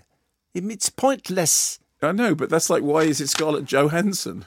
Because she's decided to mispronunciate her name. Lynn and Billy write to say, uh, Today I have taken my three year old daughter to see Frozen 2. I was the only person in a full screening who laughed at the apparent I'm sorry I haven't a clue Radio 4 joke. Okay. Now I'm not sure this holds out, but anyway, and I haven't seen. Mm-hmm. That's when they're doing 2. when they're doing charades. Well, Olaf is looking for Sven or Samantha. Okay. And I'm sorry I haven't a clue. The joke is that the scorer is either the wonderful, gorgeous, pouting Samantha, cute, uh, or it's the hunky, fantastic Sven. Right. So it's either Sven or Samantha. So Lynn and Billy think that in Frozen 2, they're making a Radio 4 joke. So I don't know. This, I'm not sure entirely whether this was intended, Okay. says Lynn. Uh, I have searched the interweb. I can't find any link. Is it just me? I think it. I- I think if if the joke is there, it's accidental. Anyhow, the film was wonderful. Both small child, a regular cinema goer since the, since three months of age, and I enjoyed it immensely. It was beautifully drawn and a good, solid message. And said uh, three and said three year old had spent the last two hours pretending to shoot ice from her fingers and talking to imaginary snowmen. Well, Which is a very good thing. I fully expect to be asked to see it again and will be happy to oblige. Unintended jokes. There was a Woody Allen film where he goes on about Margaret Beckett. Uh, And in the one interview that I did with Woody Allen, I said, "Did you know that she was the leader of the Labour Party for a while?" And he went, no, no. Well, I said, "Well, in this country, loads of laughs. Loads get- of laughs. loads of laughs, Loads of laughs. loads of laughs." Actually, and there's another one which I'm not going to tell you about. Okay. but it does refer to a much talked about film which we are going to be discussing. Okay. And there is a it's a jewelry joke, Okay. and it, uh, mm. It's something Uncut- I've something I've seen already. No, it's uncut. Uncut gems. gems. Uncut gems. Oh, right. There's a jewelry joke which I need to alert you to. Okay, in Uncut Gems. Yes. Okay. Which we can discuss Okay. at some stage in the future. Yeah, no, I'm really looking forward to it. Is Adam Sandler brilliant in it? He is. He, he is. He is remarkable. Okay, Oscar nominatable, remarkable. Uh, I could. Yes. I, yeah, yes. Okay, Yes.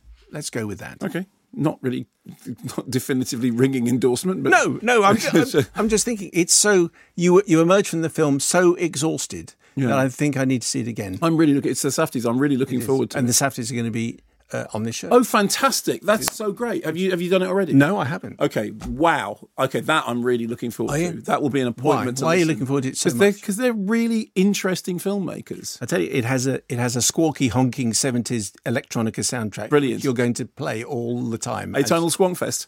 one of those. Fantastic. without any doubt at I love it already. Anyway, is there anything new that's Yes, around? there is loads of stuff new. So Charlie's Angels. this is the latest reboot incarnation of you know what was once a 70s TV series, Yes. written and directed by Elizabeth Banks, who is you know a, real force for change in a male-dominated Hollywood industry, starring uh, Kristen Stewart, uh, Ella Balinska, and Naomi Scott. So the plot um, concerns the theft of a new energy source, which is capable of being weaponized and therefore sold on the black market. So rival angels, originally rival angels, Sabina and Jay must team up with a new recruit, Elena, who was blown the whistle on her company because she was the person who designed the energy source and then realized that there was a potential glitch in it that could make it weaponized. And as a result of that, she suddenly finds herself on the receiving end of some very dangerous attention from, on the one hand, some very, very bad people, and on the other hand, from the angels. And they want her to come and join them in the fight against wickedness. This is the closet of my dreams. And I just get to take whatever I want? Borrow. Is that an actual rule? Okay, so you want to start with a protective base layer? I recommend the fitted camisole. Yeah? Huh. Some kind of polymer material. Uh, bulletproof composite body armor. It was originally developed as a protective layer for spacecraft. Yeah, and it's a bra that doesn't dig. Progress.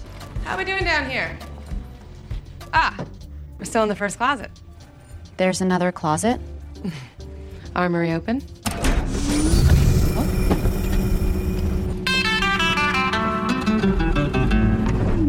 Nice guitar. I know that's one of those things in which you know the, the the sound tells a thousand pictures, isn't it? So when you consider the catastrophic results of the previous big screen incarnation of Charlie's Angels, which was those two McG things, which were you know directed in this that kind of hyperventilating style that was McG's own, as of course we saw when Christian Bale later on had a meltdown when they were making Terminator Salivation, and you think about how fundamentally you know, cheesy and ropey the original TV series was. I think that this version of Charlie's Angels is really much better than anybody had the right to expect. And I should say from the beginning that although there are certain things, I mean, it, it's frothy and it makes no sense, but it doesn't matter because I really, really enjoyed it. And the reason I enjoyed it is twofold. Firstly, it does a proper update. So in this new world, the Angels are an international organisation. Bosley, Bosley is now. That's him. I remember Bosley. Yeah, exactly. Bos, everyone remembers Bosley. Bosley is now a code name given to a rank within the Angels organisation. So in this particular version, Elizabeth Banks is Bosley. Okay. So it is the name that is used, which I think is kind of that's that, that's rather well done, and she plays that role with the uh, grand degree of chutzpah. And the plot is fairly standard fare that you know this setting the scene as a new technical thing it could be weaponized somebody's looking to buy it on the black market somebody's in danger now what must happen is that the angels must go through a series of James Bond like adventures in order to, you know, stop the bad thing happening with the bad guys. And this will involve some action set pieces. It will involve some undercover work. There's a scene in which they have to go to a party and infiltrate the party. So lots of glitz, lots of glam. And there's also bubbling along in the background, a kind of double crossing uh, thread uh, that you know you you don't not entirely sure whose side everyone's on, and you know there's lots of sort of nice red herrings, and you know Patrick Stewart at the beginning stands down because he's uh, he's been with the organisation for a long time, and he stands down. There's a question about has he been pushed out of the organisation, you know, or did he just want to retire anyway? So what I what I liked was that all the coordinates are fairly sort of straightforward, but what Elizabeth Banks manages to do with it is these kind of nice, neat, not too clumsy subversions. So, all the way through the story, our heroines use the traits of sort of dumb male chauvinism to their advantage. There's a lot of stuff about the fact that um, it takes a man a certain amount of time longer to suspect that a woman is a spy than I mean, because he just is just assuming that she's somehow lesser than him. And there's a lot of conversations that are done like that, and they're done very tongue in cheek and they're done very archy, but they're also kind of making a point. Um, also, the action sequences are nicely done, and the you know the set pieces are nicely done. But what matters is the sort of sparky interaction between the leads, who have got a very good line in kind of deadpan, droll, um, slightly snippy uh, conversation. And of course, this is not, you know, not surprising when you consider that Elizabeth Banks has got a great uh, history in that kind of quite dry, quite droll uh, comedy. And Kristen Stewart is very funny, and in the past, she hasn't that often been given terrifically funny roles. I remember the first time you interviewed, it was around the sort of t- time of Twilight, and there was a whole thing. People were kind of complaining about her being sort of notoriously straight faced, but she demonstrates sort of real comic chops here. So, Obviously, Charlie's Angels is a sort of meringue like confection, but what I really liked about this was it is in a in a quiet, um, odd little way. It is quietly subversive because it's a big, fun, frothy spectacle, you know, action movie that in all these little ways makes a little change. Like there's one moment when they're in Istanbul, and in order to get something that they need, they have to donate an entire van load of stuff to uh, somebody who's who's running a, a woman's shelter. And it didn't make a huge big deal of it, but that happened, and all the way through. Our heroines are smart, and but they constantly use the fact that people think they're not against them, which actually, of course, was one of the things that was un, uh, uh written into the original TV series. So it dispels the memory of those first two uh, big screen adaptations, which I thought were just terrible and it's it is funny and it is you know disposable frothy fun, but good entertaining disposable frothy fun made by people who's who are just you know managing to slip some subversion in there amidst the froth. I had a poster of Charlie's Angels on my wall. I think many people did. Did they? Yeah. It was, it was a big. It was Farrah Fawcett Majors, Jaclyn Smith, and Kate Jackson. Kate Jackson. That's right. She was my favourite. Was she was the really? Was she the brains? Because they all had kind of like one of them was very was very athletic or sporty. I, I, can't quite remember how it worked, but I remember. No, I can't remember either. Okay. But it, it, was all it was all jolly good fun. But I'm glad yeah. they've kind of so we can. Fa- yeah, I, I think we, about McG and we can just concentrate forget about Elizabeth McG. Banks. Yeah, Elizabeth Banks and she. I think she's. I think she's done really. Is good she any relation to Jane and Michael Banks? Uh, almost certainly. On the on the evidence of this, I would say yes. So it's a meringue which is frothy when it needs to be frothy, but it has a little bit of heft in the filling.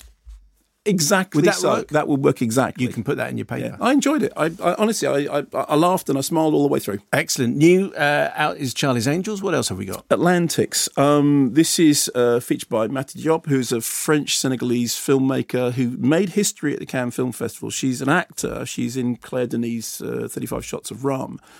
And she made a doc in 2009.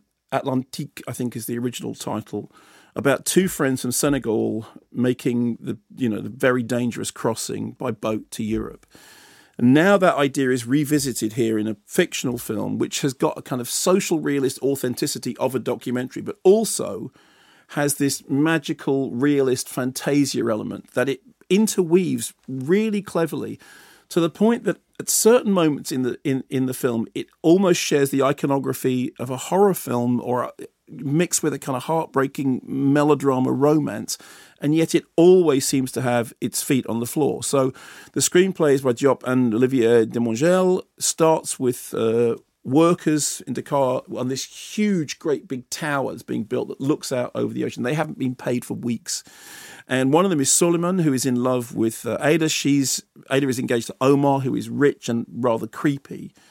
And both Ada and Suleiman both need to kind of escape from uh, you know from the, the, the strictures of their lives, their impoverished lives, and they both have potential way out. For her, it's marriage to this guy that she doesn't like. For him, it's getting in a boat and leaving on the trip to Europe, to trip to Europe, which he does one night completely unannounced. There is a brilliantly understated scene in which she discovers that they've gone to sea in a boat, that the men have gone, and none of them know anything about, uh, you know, in your boat through this very, very dangerous crossing. So suddenly he's gone, and they don't know what's happened to him. So, what has happened to him and what will happen to her then becomes the sort of central subject of the film. And what follows is really remarkable because you remember I reviewed that film by Apichatpong Weerasethakul called um, Uncle Boonmee Who Can Recall His Past Lives? I do remember that title. Okay. And I said at the time there's a there's a there's a, a scene in that film in which something is happening which is completely domestic and a supernatural element appears in the film, but it's to- treated with total normality as if it's just literally part of, of the everyday drama of the film. And this has a similar sense to it. It's beautifully lensed by Claire Mathon or Maton, M A T H O N. And it's really mesmerizing. And it's telling a story which is really kind of, I say, grounded in, eh, you know, in the re- realism of its subject matter. But it's managing to do it in this way which blends elements of the supernatural with the absolutely everyday. And you never question it. You never, I mean, I've seen a couple of quite trite descriptions of the film, which totally miss that the point of it is that the magical real the magical element is completely intertwined with the realism. It's not a fantastical story; it's a real story. It just happens to have a slightly transcendent uh, subject to it. Anyway, uh, Mati Diop became the first woman of African heritage to have a film in competition in Cannes, and um, she won the Grand Prix. And there was a quote before the competition when she said, My first reaction when I found this out was quite sad. I thought, oh, am I? So there's still a very long way to go before it becomes something completely natural and normal and something that's not noticeable, the fact that I am a black woman. And after the success of the film, it was snapped up by Netflix, and I suspect that most people will see it on Netflix. But it is a really remarkable film it, it, from a number of reasons. Firstly, because the tone of it, I think, so beautifully melds the natural, the supernatural, the eerie, the down to earth. But also because it is astonishing that it's taken so long for this kind of recognition to come. And you realize that things are changing very, very slowly, but they are starting to change. And it is called? It's called, uh, over here, it's called Atlantics. Okay. So now uh, we're here for uh, a while. A while. And, and, we have Knives Out still to come. Yes, we do. But, uh, and I've got some Last Christmas correspondence. I'm going to okay. hold on to that because it's, okay. a, you know, it's a treasure. Okay. We also have our TV movie of the week. Yeah. And also So Bad It's Bad. However, I'm quite looking forward to Two the. Next, the, the, two popes. So the last I've seen the pictures and I like the pictures. Yeah. Do you remember when Jonathan Pryce was on? I do. And he talked about this. I, we said, "What are you doing now?" He said, "I'm making this film in which I'm, I play the Pope." Because people, many people had pointed out that he looks or look, look you know, a physical resemblance, yes. a paper, a papal shadow. No, that doesn't sound right, does it? He he looked like the Pope. Um, so uh, this is directed by Fernando Meirelles, stars Jonathan Pryce and Sir Anthony Hopkins, and it's essentially about the resignation of Benedict and in 2013 and succession by became Pope Francis and the fact that this was an historic event because popes serve until they die. Mm-hmm. What they don't do is renounce, which is what was happening. Why do the presidents of America and, and Russia and China come to you? Because, unlike them, your authority comes from the fact that you will suffer and die in the job a martyr to justice and truth. For this, all people come. Forgive me, but. But? Christ did not come down from the cross. Ah, God always grants you the right words. No, no, no. A pope must go on forever, be the personification of the crucified Christ. If you do this, you will damage the papacy forever. Well, what damage will I do if I remain? I love it. I know, and the sound of ham being sliced. But but very fine ham. Yes, I thought that was fantastic. I know. They've got great voices. Yeah, they have. And I have to say that part of the pleasure of the movie is exactly, I mean, the look on your face when you're listening to that clip, if I could bottle that. Oh, Jonathan Pryce's voice. I love it. Well, yes, Jonathan Pryce has got one of them, but so has Sir Anthony Hopkins when he's doing something that he actually cares about. Mm-hmm. So the screenplays by Andrew McCarten, whose credits include Theory of Everything, Darkest Hour, and Bohemian Rhapsody. He's pretty good then. Yeah, he has some form in the area of taking historical events and, you know, in the same way that P- Peter Morgan does. And of course, so Peter Morgan was the other credit on Bohemian Rhapsody, wasn't he? So it's inspired by a certain degree of invention. I mean, the historical facts uh, of, you know, what happened with the papacy are historical facts, but the conversations between these two characters are assumed and in some case completely fictionalized. So we start with Jonathan Pryce's Bergoglio, um, now Pope, trying to book an air ticket on the phone. And he, he says, you know, he says his name, and they say, "Oh, like the Pope," and he says, "Yeah, like the Pope." And they say, "What's the address?" He says, "Vatican City," and they hang up. Yeah, so well, you would exactly. But the point is because he's a pope, but he's trying to book his own air ticket. We then go back to 2005. Um, Cardinal Bergoglio and uh, Anthony Hopkins Ratzinger. Um, both in contention for being the new pope, which of course is uh, Ratzinger then becomes uh, Benedict. And he is described as God's Rottweiler. He is the person who is defending the old traditions of the Vatican. Meanwhile, Bergoglio goes back to, you know, tending to his flock and working with the poor. And they are so essentially they're set up as completely different. One of them is a, a reformer, somebody who who believes in the church being connected to, you know, to its roots, to the to the poor, to the needy, to the oppressed. Another one who is absolutely about tradition and you know the, the red leather shoes and the spectacle. And so they're they're absolutely chalk and cheese. And then at one point he is called to an audience with the Pope who says, I hear you, you want to resign. He says, Well, you know, I, I want to retire. He says, You can't because if you retire, it will be seen as a criticism of me because you're very high profile and people like you. And that thing about God always tells you what does, you always have the right thing to say. So there's a tension. You cannot retire because if you do, it will make me look bad. And it then moves on forward to a later discussion in which he has decided to renounce. And now what he wants to do is he's he says he says a lov- lovely line about you know I've listened so long for God's voice, and I never thought I never thought that it would be, it would hear it through you. So essentially, what you have is this series of imagined conversations between these two characters, these two chalk and cheese characters, and this is this is like a perfect setup for a theatrical thing in which they're discussing theology, they're discussing politics, they're discussing their life. There is the drawing of a veil of silence over certain accusations about uh, Ratzinger. But I have to say that my own feeling was that, that there is literally a moment in which he starts to say something and the sound then goes down so you don't hear it. And what I liked about it was it allows the audience to fill in what they what the audience may already know or what the audience may want to fill in. But also, in order for the drama to work, both characters have to be burdened by guilt both characters have to have the thing that they can't personally get over and what the what the the, the what the drama does is to create in both of them a belief that they are not fit for the job to some extent. And then there's a playfulness about it. There's a discussion about pizza being the the best food you could possibly have. There's a lot of drinking of orange Fanta. There's a thing about um, watching a television show called Kommissar Rex about this hero dog. And I, I, there's a piece in the American magazine by Joseph Macaulay which goes through the film. You know, did this what what happened and what didn't happen. It's quite interesting about they didn't have this meeting. They may have met at some other time, this, that, and the other. But it says this, I should quote him directly.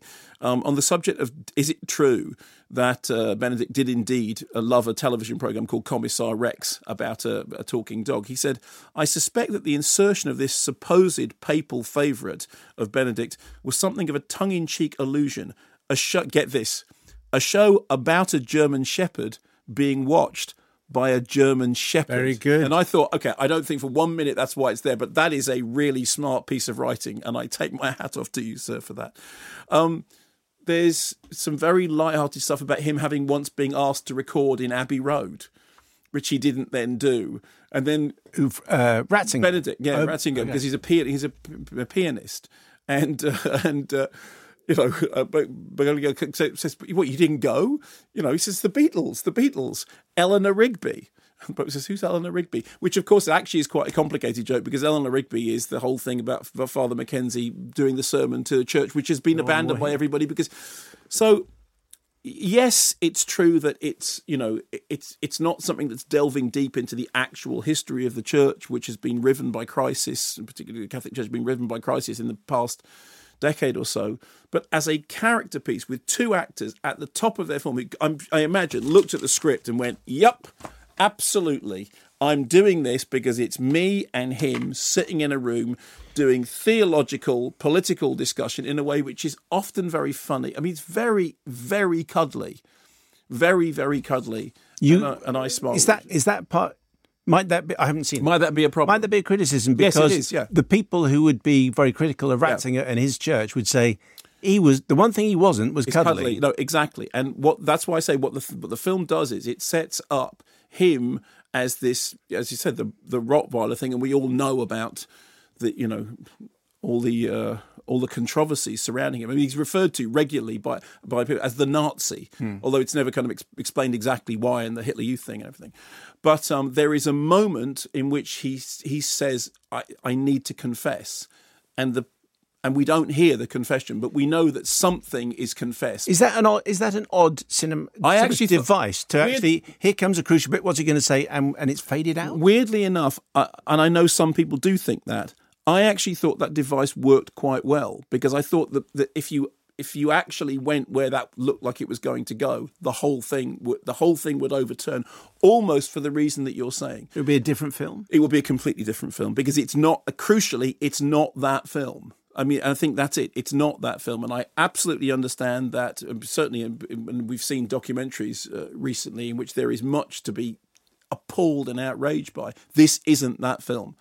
This is this is a film in which two, in the end, you know, uh, avuncular theologians, one of whom is progressive, the other whom is retrograde, weirdly meet in the middle and find some common ground. I'm intrigued. And of the two, would it be right to say that Pope Francis is more likely to have heard of Chris de Burgh? on balance. It is, yes.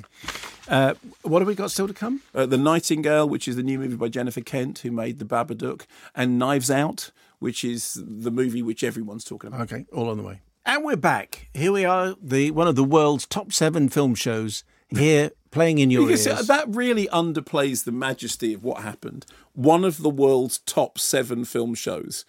That okay, as- that- that as- is like the kind of, and now the best film released on a Wednesday in the middle Midlands. Okay, I'll try it again.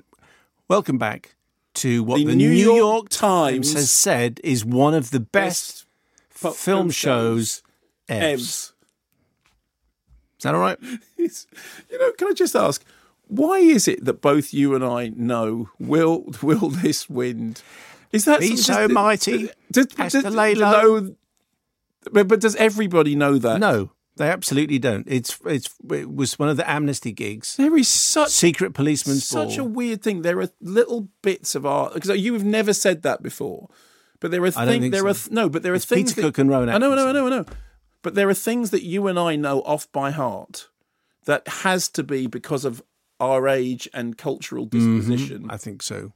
If uh, and if you want, you know, you can look it up. But basically, Peter Cook is off on one of his splendid monologues, then interrupted by a behooded, behooded Atkinson, because he's part of a crazy cult who wants to know whether the wind, wind will be, so mighty as to lay low the mountains of the earth. Ah. To which the answer is no, No. which is a bit of a spoiler. Yeah. Um, TV movie of the week: the best films on subscription-free television, which we post in the week on our assorted socials. Jill McGlashton, if I remember li- rightly, Rightly. lightly, Last Action Hero was rollicking fun, with Schwarzenegger proving that he could laugh at his own movie persona along with the rest. Best line in Last Action Hero: "To be or not to be, not to be." Matt Lines, I think Perks of Being a Wallflower is better than I gave it credit for, as it reminded me how pretentious and obnoxious I was as a teenager and filled me with self loathing. I'd go for Mad Max Fury Road, one of the most distinctive films of the last decade. Only seen it on the big screen, so looking forward to seeing how it holds up on the TV. I love that film. Yeah. Richard Dolan was. Do you see the black and white version? I didn't know there was a black and white. Yeah, it was because originally he wanted it to be black and white. Really? And so yeah, there's a, so there is a version. In fact, it was it was released in theaters briefly, in cinemas briefly. I reviewed it on this show. Don't worry. No, no, I'm not. I'm just you know Charlize Theron back on this show very, very soon. Charlize Theron. Richard Dolan. Uh, I think one of my favourite moments of the year was when Seth Rogen said, "I've been pronouncing your name wrong all this time," because I that's how I introduced her. Richard Dolan was pleasantly surprised at just how good Perks of Being a Wallflower was. The, the reveal was disconcerting as well as being disturbing. The film has, because of that ending, unexpectedly stayed in the memory, not because it was noisy or showy, but because it was well considered and crafted. Claire Anderson, please anything but Mad Max colon Fury Road. It gave me a headache on my first viewing, from which I have yet to recover. Give me a headache. John LeGroux. El, is it you? Yeah, yeah, yeah. El Dorado, surely. A more comedic remake of Rio Bravo, but huge fun with some good performances all round. Even Wayne shows vulnerability. And Richard Stacey. John, Wayne, John Wayne does show vulnerability in, a, in quite a few films. There is an assumption that John Wayne only ever played one character, and that's that's not. It's neither true nor fair. Bunny Lake is missing, says Richard Stacey. Deliciously creepy psychological thriller, entirely stolen by a wonderful cameo from Noel Coward. What is our TV movie of the week? Well, you know, I am going to go for um, The Perks of Being a Wallflower because I don't think we've chosen it as a TV film before. And I, I, know that we had that long discussion about how can you possibly be those kids and not have heard heroes. And the point is that in the original, in the novel, it's not heroes. It's uh, it's what is it? Congratulations by Cliff Richard. No, we discuss, we f- we found this out, and now now my memory fails me because I'm old and foolish. But um, anyway, I'm going to go for Agadoo. That was it. It was Black the birdie dance. Who was the birdie dance by? Paper? No, was it? No, that wasn't Paper Lace. That was Billy Don't Be a Hero. Billy Don't Black Be a Hero. Lace. The night Chicago Black- died, and the Black Eyed Boys. Nottingham's finest. Were they? Where they were from, yeah. Black Lace. Black Lace. Okay, fine. Where were we? Not to be confused with Paper Lace. On Penny Farthing Records. No. yes. That's what it was. Anyway, what's our movie? Hang on. Who was on Penny Farthing Records? Black Lace. Uh, pe- um, paper, paper Lace. No, they weren't. They were on Target Records. No, that was Alvin Stardust. No, Alvin Stardust was on Magnet Records. Magnet Okay. Records. Anyway, I think they were on Penny Farthing, but I'm happy to be. Honestly, now, Will This Wind is looking like a an all-inclusive, Very modern. all-you-can-eat modern buffet. Anyway, where were we? Movie Yeah. of the week? Yeah, uh, so uh, TV TV movie of the week is uh, we go. I'm going for the Perks of Being a Wallflower, When's which that is on? a quarter past eleven on Sunday on Film Four. Excellent. Uh, TV movie of the week, so bad it's bad. Um, Phil Smith, The Sweeney, is legitimately one of the worst excuses for a film I've ever had the misfortune to stumble across. It is literally anti cinema in its utter, utter failing at every aspect of the art form.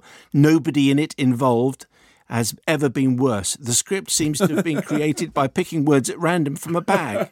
And the only scene that comes close to not being completely unwatchable was made with the help of the Top Gear team. It's utter garbage from start to finish and would make a compelling argument for banning all cinema just to ensure nothing like it ever happens again. Thanks.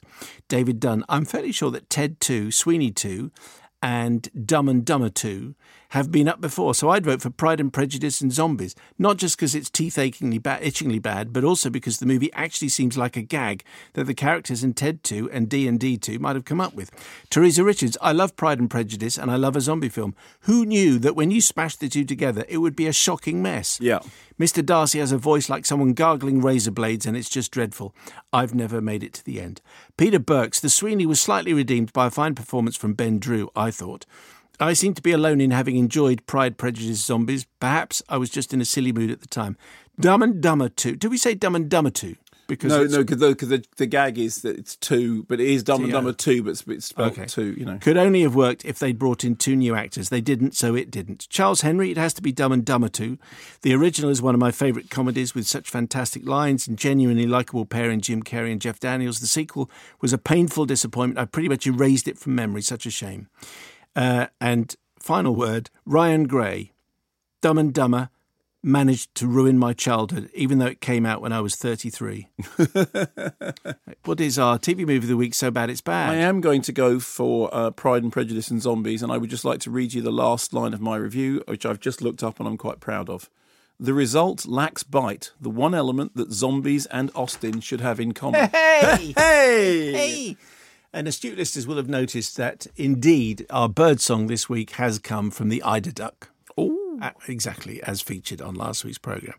Uh, so we've got uh, some big movies still to talk about. Yes. Uh, so uh, let's do The Nightingale. This is uh, the latest movie from Jennifer Kent, who, of course, pretty much changed the face of modern horror.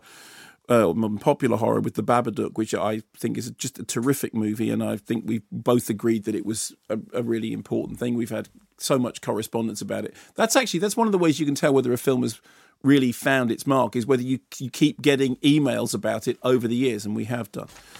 This is altogether more down to earth and more brutal. Um, a tale of colonialism in the British penal colony of what was then called Van Diemen's Land, now Tasmania, set in 1825. Uh, Aisling Franciosi is uh, the Irish convict Claire, and she served her sentence. But this British lieutenant, played by Sam Claflin, second movie of the week because he's in uh, Charlie's Angels, and could not be more different um, has no intention of letting her go. And as a result of his intention not to let her go, he effectively steals everything she has from her. So she then is set off on a mission of retribution in which she teams up with a tracker called Billy, who becomes her guide, uh, Billy Mangala, uh, played by Baykali Ganambarr, on this cross country mission of vengeance. Please, it's broken. Not broken. Just got wet when you threw it in the river. Where did you get that? Stole it. From the hut. Where that stood on at me. What? I'm smart.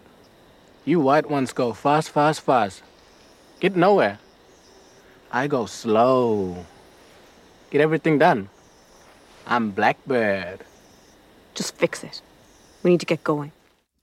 Now, what then happens is they're on this kind of this mission of vengeance, but the crucially the point is that they have both suffered the very, very harshest end of uh, colonial oppression, whether it's um, you know uh, British colonialism or male oppression or racism. And at the beginning of the film, there is a really, really tough opening in which uh, we see sexual assault happen in multiple occasions. And apparently, when the film first played at uh, some film festivals, there were walkouts at that point. Now, I have to say, uh, having forewarned, forearmed, and uh, I think the opening of the film is very, very tough. But it should be said that it is filmed uh, by Jennifer Kent in a way which very specifically, and I think very cleverly, avoids any form of visual exploitation or titillation or anything. I mean, it is they are horrible scenes and they are meant to be horrible, but what they are not is visually graphic. Most of the horror is to do with the acting, the performances, the fact that you that you see what's happening through the perspective of the victim. Um, that said, the opening is tough. There is no getting around it. It basically sets up what's then going to happen, and it's really, really grueling. They then, these two characters, uh, set off uh, on this mission, and the film has got this, it's, you know, kind of boxy frame. You were talking about the framing of uh, The Lighthouse. It's the Lighthouse, yes, which is apparently Academy ratio. Four by three. And what the film does is it sees them on this trail in which they encounter hardship and difficulty, but during the course of their journey, they form, uh, they begin to form an unlikely bond, an unlikely friendship, and that's the most important thing. Is that in the end, the film, which incidentally was made in collaboration with Tasmanian Aboriginal elders, is about a friendship forged in the darkest of times. Also, softening the harsher edges of the drama is the use of music because the nightingale is the term that is used to describe our heroine who sings and has this beautiful singing voice which kind of haunts the narrative. But there are key moments in the film in which song happens as part of the drama. And as a result of that, it lets something into the drama, which then this kind of refers back somewhat to Atlantics, which implies a kind of a slightly mystical, slightly hyper, supernatural, hypernatural element. So it's not just this kind of trudging story of oppression and uh, and retribution. It becomes something different. So having had the thing at the beginning of it in which I thought this is very very tough going. This is this is very hard actually the, what the film did was it won me over. I mean, I'm a big fan of Jennifer Kent anyway, and I, I, I think what she's doing is telling a story which deserves to have those harsh edges. But um, more importantly, it starts to involve you in emotional ways, and it starts to become more than just a kind of story of you know down to earth, realistic, gritty depiction of a very, very dark time. And so I think it's impressive. I think it's going to have a, a limited audience because I think that the certainly the toughness of the beginning um, is is going to be an obstacle for some people. But I do think that the, its depiction of the uh, of the horrors of its story is done in a way that very specifically avoids uh, the kind of visual exploitation that we've become so used to in cinema. And I think that for that alone, it is to be applauded. So, I mean, we- amongst the other things, which yes, I like and it's it. called it's called the Nightingale. Okay, and presumably an 18 certificate. Uh, yes, I would imagine so. So uh, we have one more uh, movie to discuss, and it's taken quite a few posters. Take a few. It's even on buses. Yeah. So Knives Out, which is a sort of, I'll say, at the beginning, it's, I think it's a terrific modern day Agatha Christie style Who Done It from Rian Johnson. Um, All star cast gathered together in this gothic like house where the finger of suspicion following a death points everywhere and nowhere. A famous crime writer has, has gathered together his family for an 85th birthday and he spectacularly capped off the evening by dying dramatically in his attic study come bedroom. It looks like an open and shut case of suicide.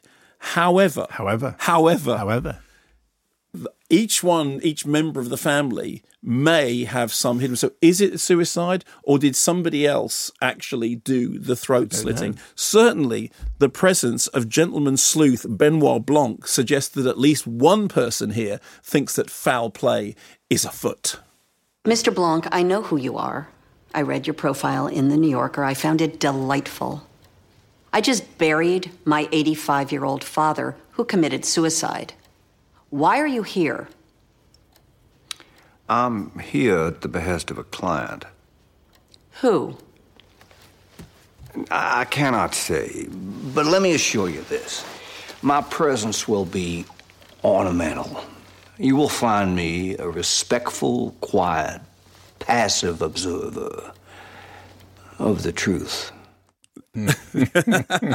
now, you're already sold, right? Yeah, yeah, no, absolutely. I'm going for this one. Okay, so all star cast: Jamie Lee Curtis, Daniel Craig, as you heard. The Daniel Craig just apparently Enjoying himself. Apparently, the first time they heard the accent, the the he, the rest of the cast went. Because it's like, okay, he's really committing to that accent, and he is going to do that all the way through the film. Uh, Ana de Armas, Don Johnson, Lakeith Stanfield, Michael Shannon, Toni Collette, Chris Evans. I mean, the proper there's an, there is an Orient Express. Everyone wants of a to be cast, in it. And everyone everyone may have a motive. I mean, it's a suicide, and there's no question that it's a suicide. But you know, the son whose publishing empire depends on the good favor of his uh-huh. father, and maybe he's fallen out of that favor. The daughter-in-law who may have her hand in the till in some way. The son-in-law who has a roving eye and a secret. All, all of them may be sneakily lying, except for um, the Ana de Armas's character, who is Marta, who is the nursing carer, who we know is telling the truth because in one of the film's most brilliant uh, uh, setups, she is told by Daniel Craig, he said, I hear you have a regurgitative reaction to Miss Truthen, which means that she can't lie because she vomits. And so it's literally a plot point that there is a character in the film who cannot lie because doing so makes her vomit. So you've got this spectacular cast, all of whom. I mean, what's interesting is the film doesn't look like it was filmed in bits. They did use a, a real house. I mean, it's brilliantly set designed and everything, but there was a large section in which they had that incredible ensemble cast together in the same place for a large period of time. And for on the one hand, you know, I sometimes use that thing, which is that the amount that somebody enjoys making a film is often inversely proportional to how much you enjoy watching it. Well, in this case, there's none of that. Like I was saying before with the two popes, you can see every member of the cast going, "Yeah, sign me up. I'm absolutely. This is my. These are my lines. I get to say these lines because." Firstly, there are more laugh out loud, quotable one liners in this film than in most of the year's alleged comedies. And it's not a comedy. Oh, is it not? No, I mean. It must be. Well, it is. A, no, it's not. That's the interesting thing. It is a very, very funny drama. And in the same way as the, you know, the Poirots that we've seen in the past, which are kind of almost like kind of variety shows, it has a lot of humour in it, but it works because at the heart of it is a murder mystery. Or is it? I mean, is there a murder mystery? The whole point don't is know. well, he did. Well, I'm Is telling there? you, I don't know. I don't want to spoil the film Oh, for I you. But the whole thing is, but surely it's a suicide. But no, if it was a suicide, what is Benoit Blanc doing here with the regurgitative vomiting mask? Isn't a humorous drama with Benoit Blanc and regurgitative? Uh, that's a comedy. Okay. The reason it's not a comedy as such is, is because I would say that it is first and foremost a really brilliantly constructed whodunit. And here's why. The best whodunits are films in which the answer is there, but you don't see it. Okay. Okay. The worst whodunits is a film in which a whole bunch of stuff happens, or a story, a book in which a whole bunch of stuff happens, and then at the end, a character who no one had ever heard of before you say, "Oh, but it was Jeff from down the road." You go, really? When, When did know, Keyser Söze come you know, along? it's, like, when did that happen? It's like that thing in Murder by Death about you know it, the whole thing about all these detectives is all nonsense. You brought some character in when, or oh, it turns out it's him in disguise. That person didn't really happen to the thing. He's only just delivered the pizza. Having seen Knives Out twice now, and I loved it the first time. Second time, loved it more Wow. because in the first 10 minutes of knives out once you've seen it you go oh that's re- that's that is so clever that is so precision it's like what you know i know this isn't a cliche but it's the swiss watch thing okay it's the finely sprung steel trap that is put together so perfectly that the second time round it all makes sense and the second time round you go how did i not see that Who, who did the screenplay? rian johnson Oh, it's his. and um Well, what a genius. and so what I so first and foremost, it's a whodunit, okay? Beyond that, it's a whodunit with really, really funny things in it, like really funny lines. At one point, he's called uh, because of his southern accent, he's called CSI KFC, which I laughed about for about five uh, for That's about five funny. minutes. But none of it would work if you didn't actually believe in or care about the characters. And there is a scene early on in which, you know, which you heard there from Jamie Lee Curtis, in which she says, I would just like to remind you that my father, who committed suicide on his 85th, this is a, so Jamie Lee Curtis is kind of like the lightning rod conductor in the middle of the film, who reminds us that it's not just a comedy, it is also something else, and that's why it works. It's really well designed, really well written, really well directed, really well played, and the reason it's funny is because the jokes happen around this central rod of a really well done coiled spring metal, you know, steel trap of a plot. You know what this is? Go on. This is the film that was come out this festive season, uh, which we're about to enter, which you can, by the sound of it, yes, you can say to your parents, Come- shall, come see. Come- shall we go to the we go to- movies? yes. And your folks will go, Yes. yes, I will. Yes, we shall. And you won't sit there going, oh, I- no, I didn't think there'd be the blancmange scene. I know. And all that. No, no, no. There's no nipples of Venus in this. Excellent. Phil in Sheffield, Phil House. Dear Colonel Mustard and the Lead Pipe. No plot twists in my review. I had an absolute blast.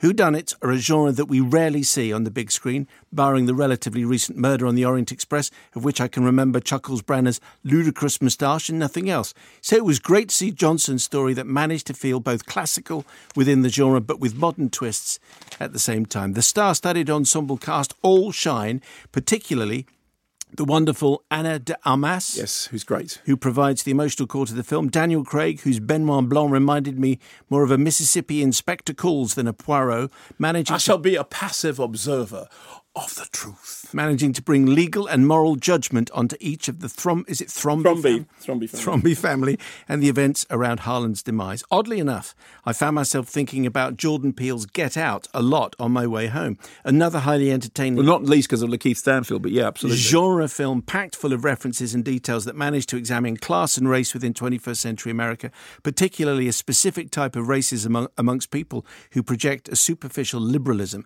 A film that could draw in both my Captain America or Bond loving friends and also my Dick Francis loving grandma.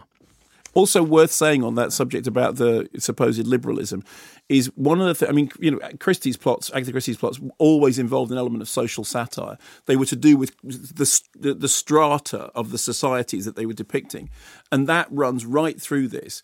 So there is you know, there is a whole thing about she keeps being told you're one of the family. Marta, who's the is the, the nurse and carer, you're one of the family, but she evidently isn't. And there is one brilliant, there's a fantastic moment in which Don Johnson is holding forth on something, and because they're talking about uh, immigration, and he's saying, well, you know, Marta is a great example because you know she came in the right way, and she's demonstrated that you know if you do it the right way, that the, the American can be your. And as he does it, even without noticing, he passes her a cup that he's finished with and just expects her to take it off. So, and it's a it's a tiny little gesture, but it's really well done. Shirley Bond, Dear Blanc, and Blancety Blanc. Very good. Uh, normally, a cast. A wow is the first word. Wow. Normally, when a cast is clearly having this much fun, the audience is not in on the joke. Exactly. However, this is not so with Knives Out. Uh, it is clear from the very beginning that Rian's love for 19 it was Rian Johnson's Yeah. love for 1970s Christie adaptations shines through every scene.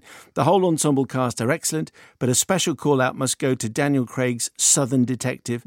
Ana de Armas, is it Armas? Is that I Ana de Armas. right? Anna Yes de Armas, like that, yeah. uh, who shines as Blanc's Watson, and Noah Segan, who as the star And he actually refers to her as Watson. It's his kind of, a Okay. kind of pet name thing. who was the starstruck state trooper, steals every scene that she that he is in.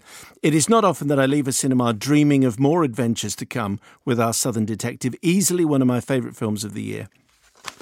Uh, just one more before we're done. I have another film to do if I if I if I have a Oh. moment. Oh. no, no, carry on. You I'm go. You, you carry on. We can. We we we, we can.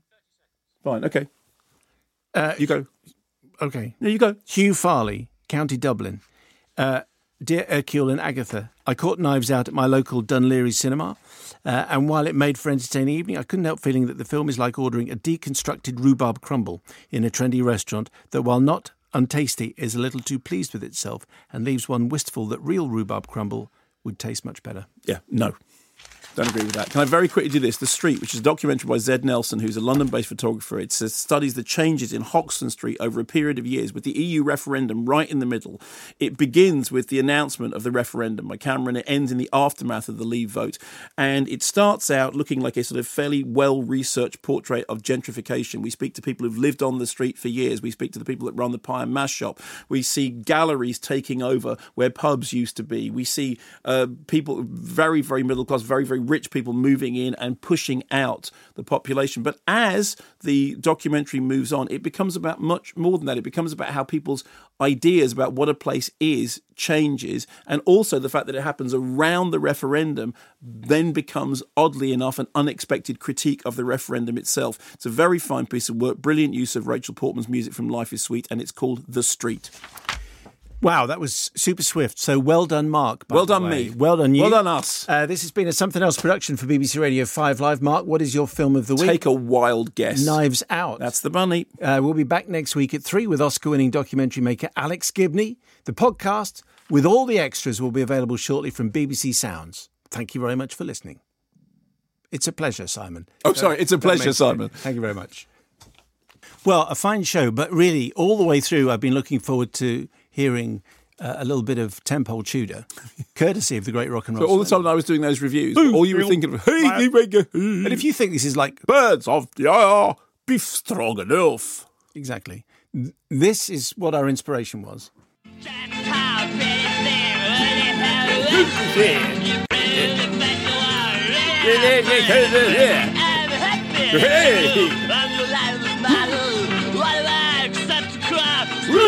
Hey! That's not English. Yeah, beef stroganoff. Overjoyed at Bambi's birth, they gambled in the glade. Chorus. Who killed Bamba? Who killed Bamba? Who killed Bamba? Who killed Bamba? Enough. Who killed Bamba? It's rubbish. I mean, it was really, really rubbish. Yeah. But I found it, it was fun at the time. Anyway. So it's birds of the air, beasts of the earth. Beasts of the earth. Will this wind Will, will this wind Be so be mighty so mighty as as, to to, lay low low the mountains mountains of the earth? No, it won't be that much. It won't, no, it won't. Uh, DVD of the week. and another topical gag.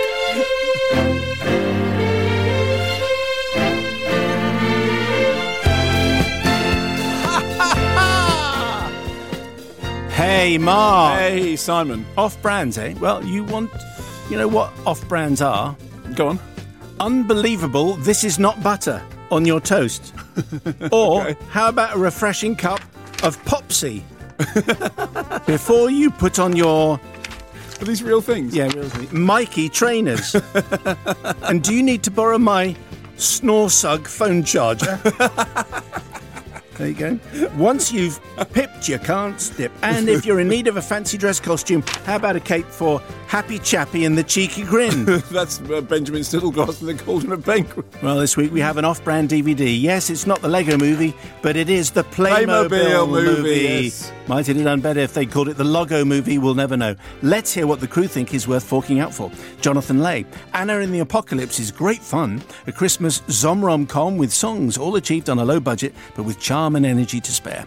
Paul Forrest says, I would love to hear Mark choose Anna and the Apocalypse. Zombies and musicals got to be right up his street, though I did work on it, so I'm a bit biased. I was first assistant camera pickups, second assistant camera, B camera. Elena Fernandez Hilario. For the oldie, I have to go with Operation Petticoat. Brings fond memories from my childhood. For the new release, I think The Good Doctor might go with Angry Birds Movie 2. An unexpected surprise. Rob Gue. Gue. I'd go for Arctic, a taut, visceral survival movie which seems Mads Mikkelsen carry every second of screen time with complete believability. And Neil Peter says Hobbs and Shaw and Princess Margaret was enjoyed, enjoyably stupid, so should be the new release choice Easy Rider for the re-release. What's our DVD of the week? Well, you know, I was going to go for Hobbs and Shaw because I did enjoy it, but actually, you know, we didn't really give any attention to Anna, Anna and the Apocalypse, and it is really good fun. So, Anna and the Apocalypse is the new uh, movie, Uh-huh. and of the re-releases, I'm going to go for Ironweed because I haven't seen Ironweed in a very long time. But the scene in Ironweed in which Meryl Streep does the song. And then the film snaps out. Uh-huh. Ironweed was the film in which she method acted being dead. Right. The director said that she got onto the set before everybody else. She lay down on the floor and her body temperature went down. And then they came in and filmed around her, and then everybody left, and then she came out of it. He said, method acting being dead. Extraordinary. Really extraordinary. What an inspirational moment on Really which to conclude this week's podcast. I'm going to go home and sleep for the weekend. What are you going to be doing? I'm going to go home and listen to the double soundtrack album of The Great Rock and Roll Swindle. If your train allows you to. yeah. Oh, heaven's sake. Thank you so much for taking part. We'll be back shortly after this short break. BBC Sounds. Music, radio, podcasts. Yo, I'm George the Poet. They told me to tell you that I won five British Podcast Awards, um, but don't watch that. I got a buzzer. Don't know what it does. But if you don't make it back, just subscribe to Have You Heard George's podcast on BBC Sounds. Let's try out this buzzer quickly. Reaganomics made the projects a place where baseaholics wasted profits. Wait, wait, you don't remember Reaganomics, right? America's business plan for the 1980s, which reinvigorated American morale and drove communities like these crazy. Remember blacks? Have you heard George's podcast? Listen now on BBC Sounds.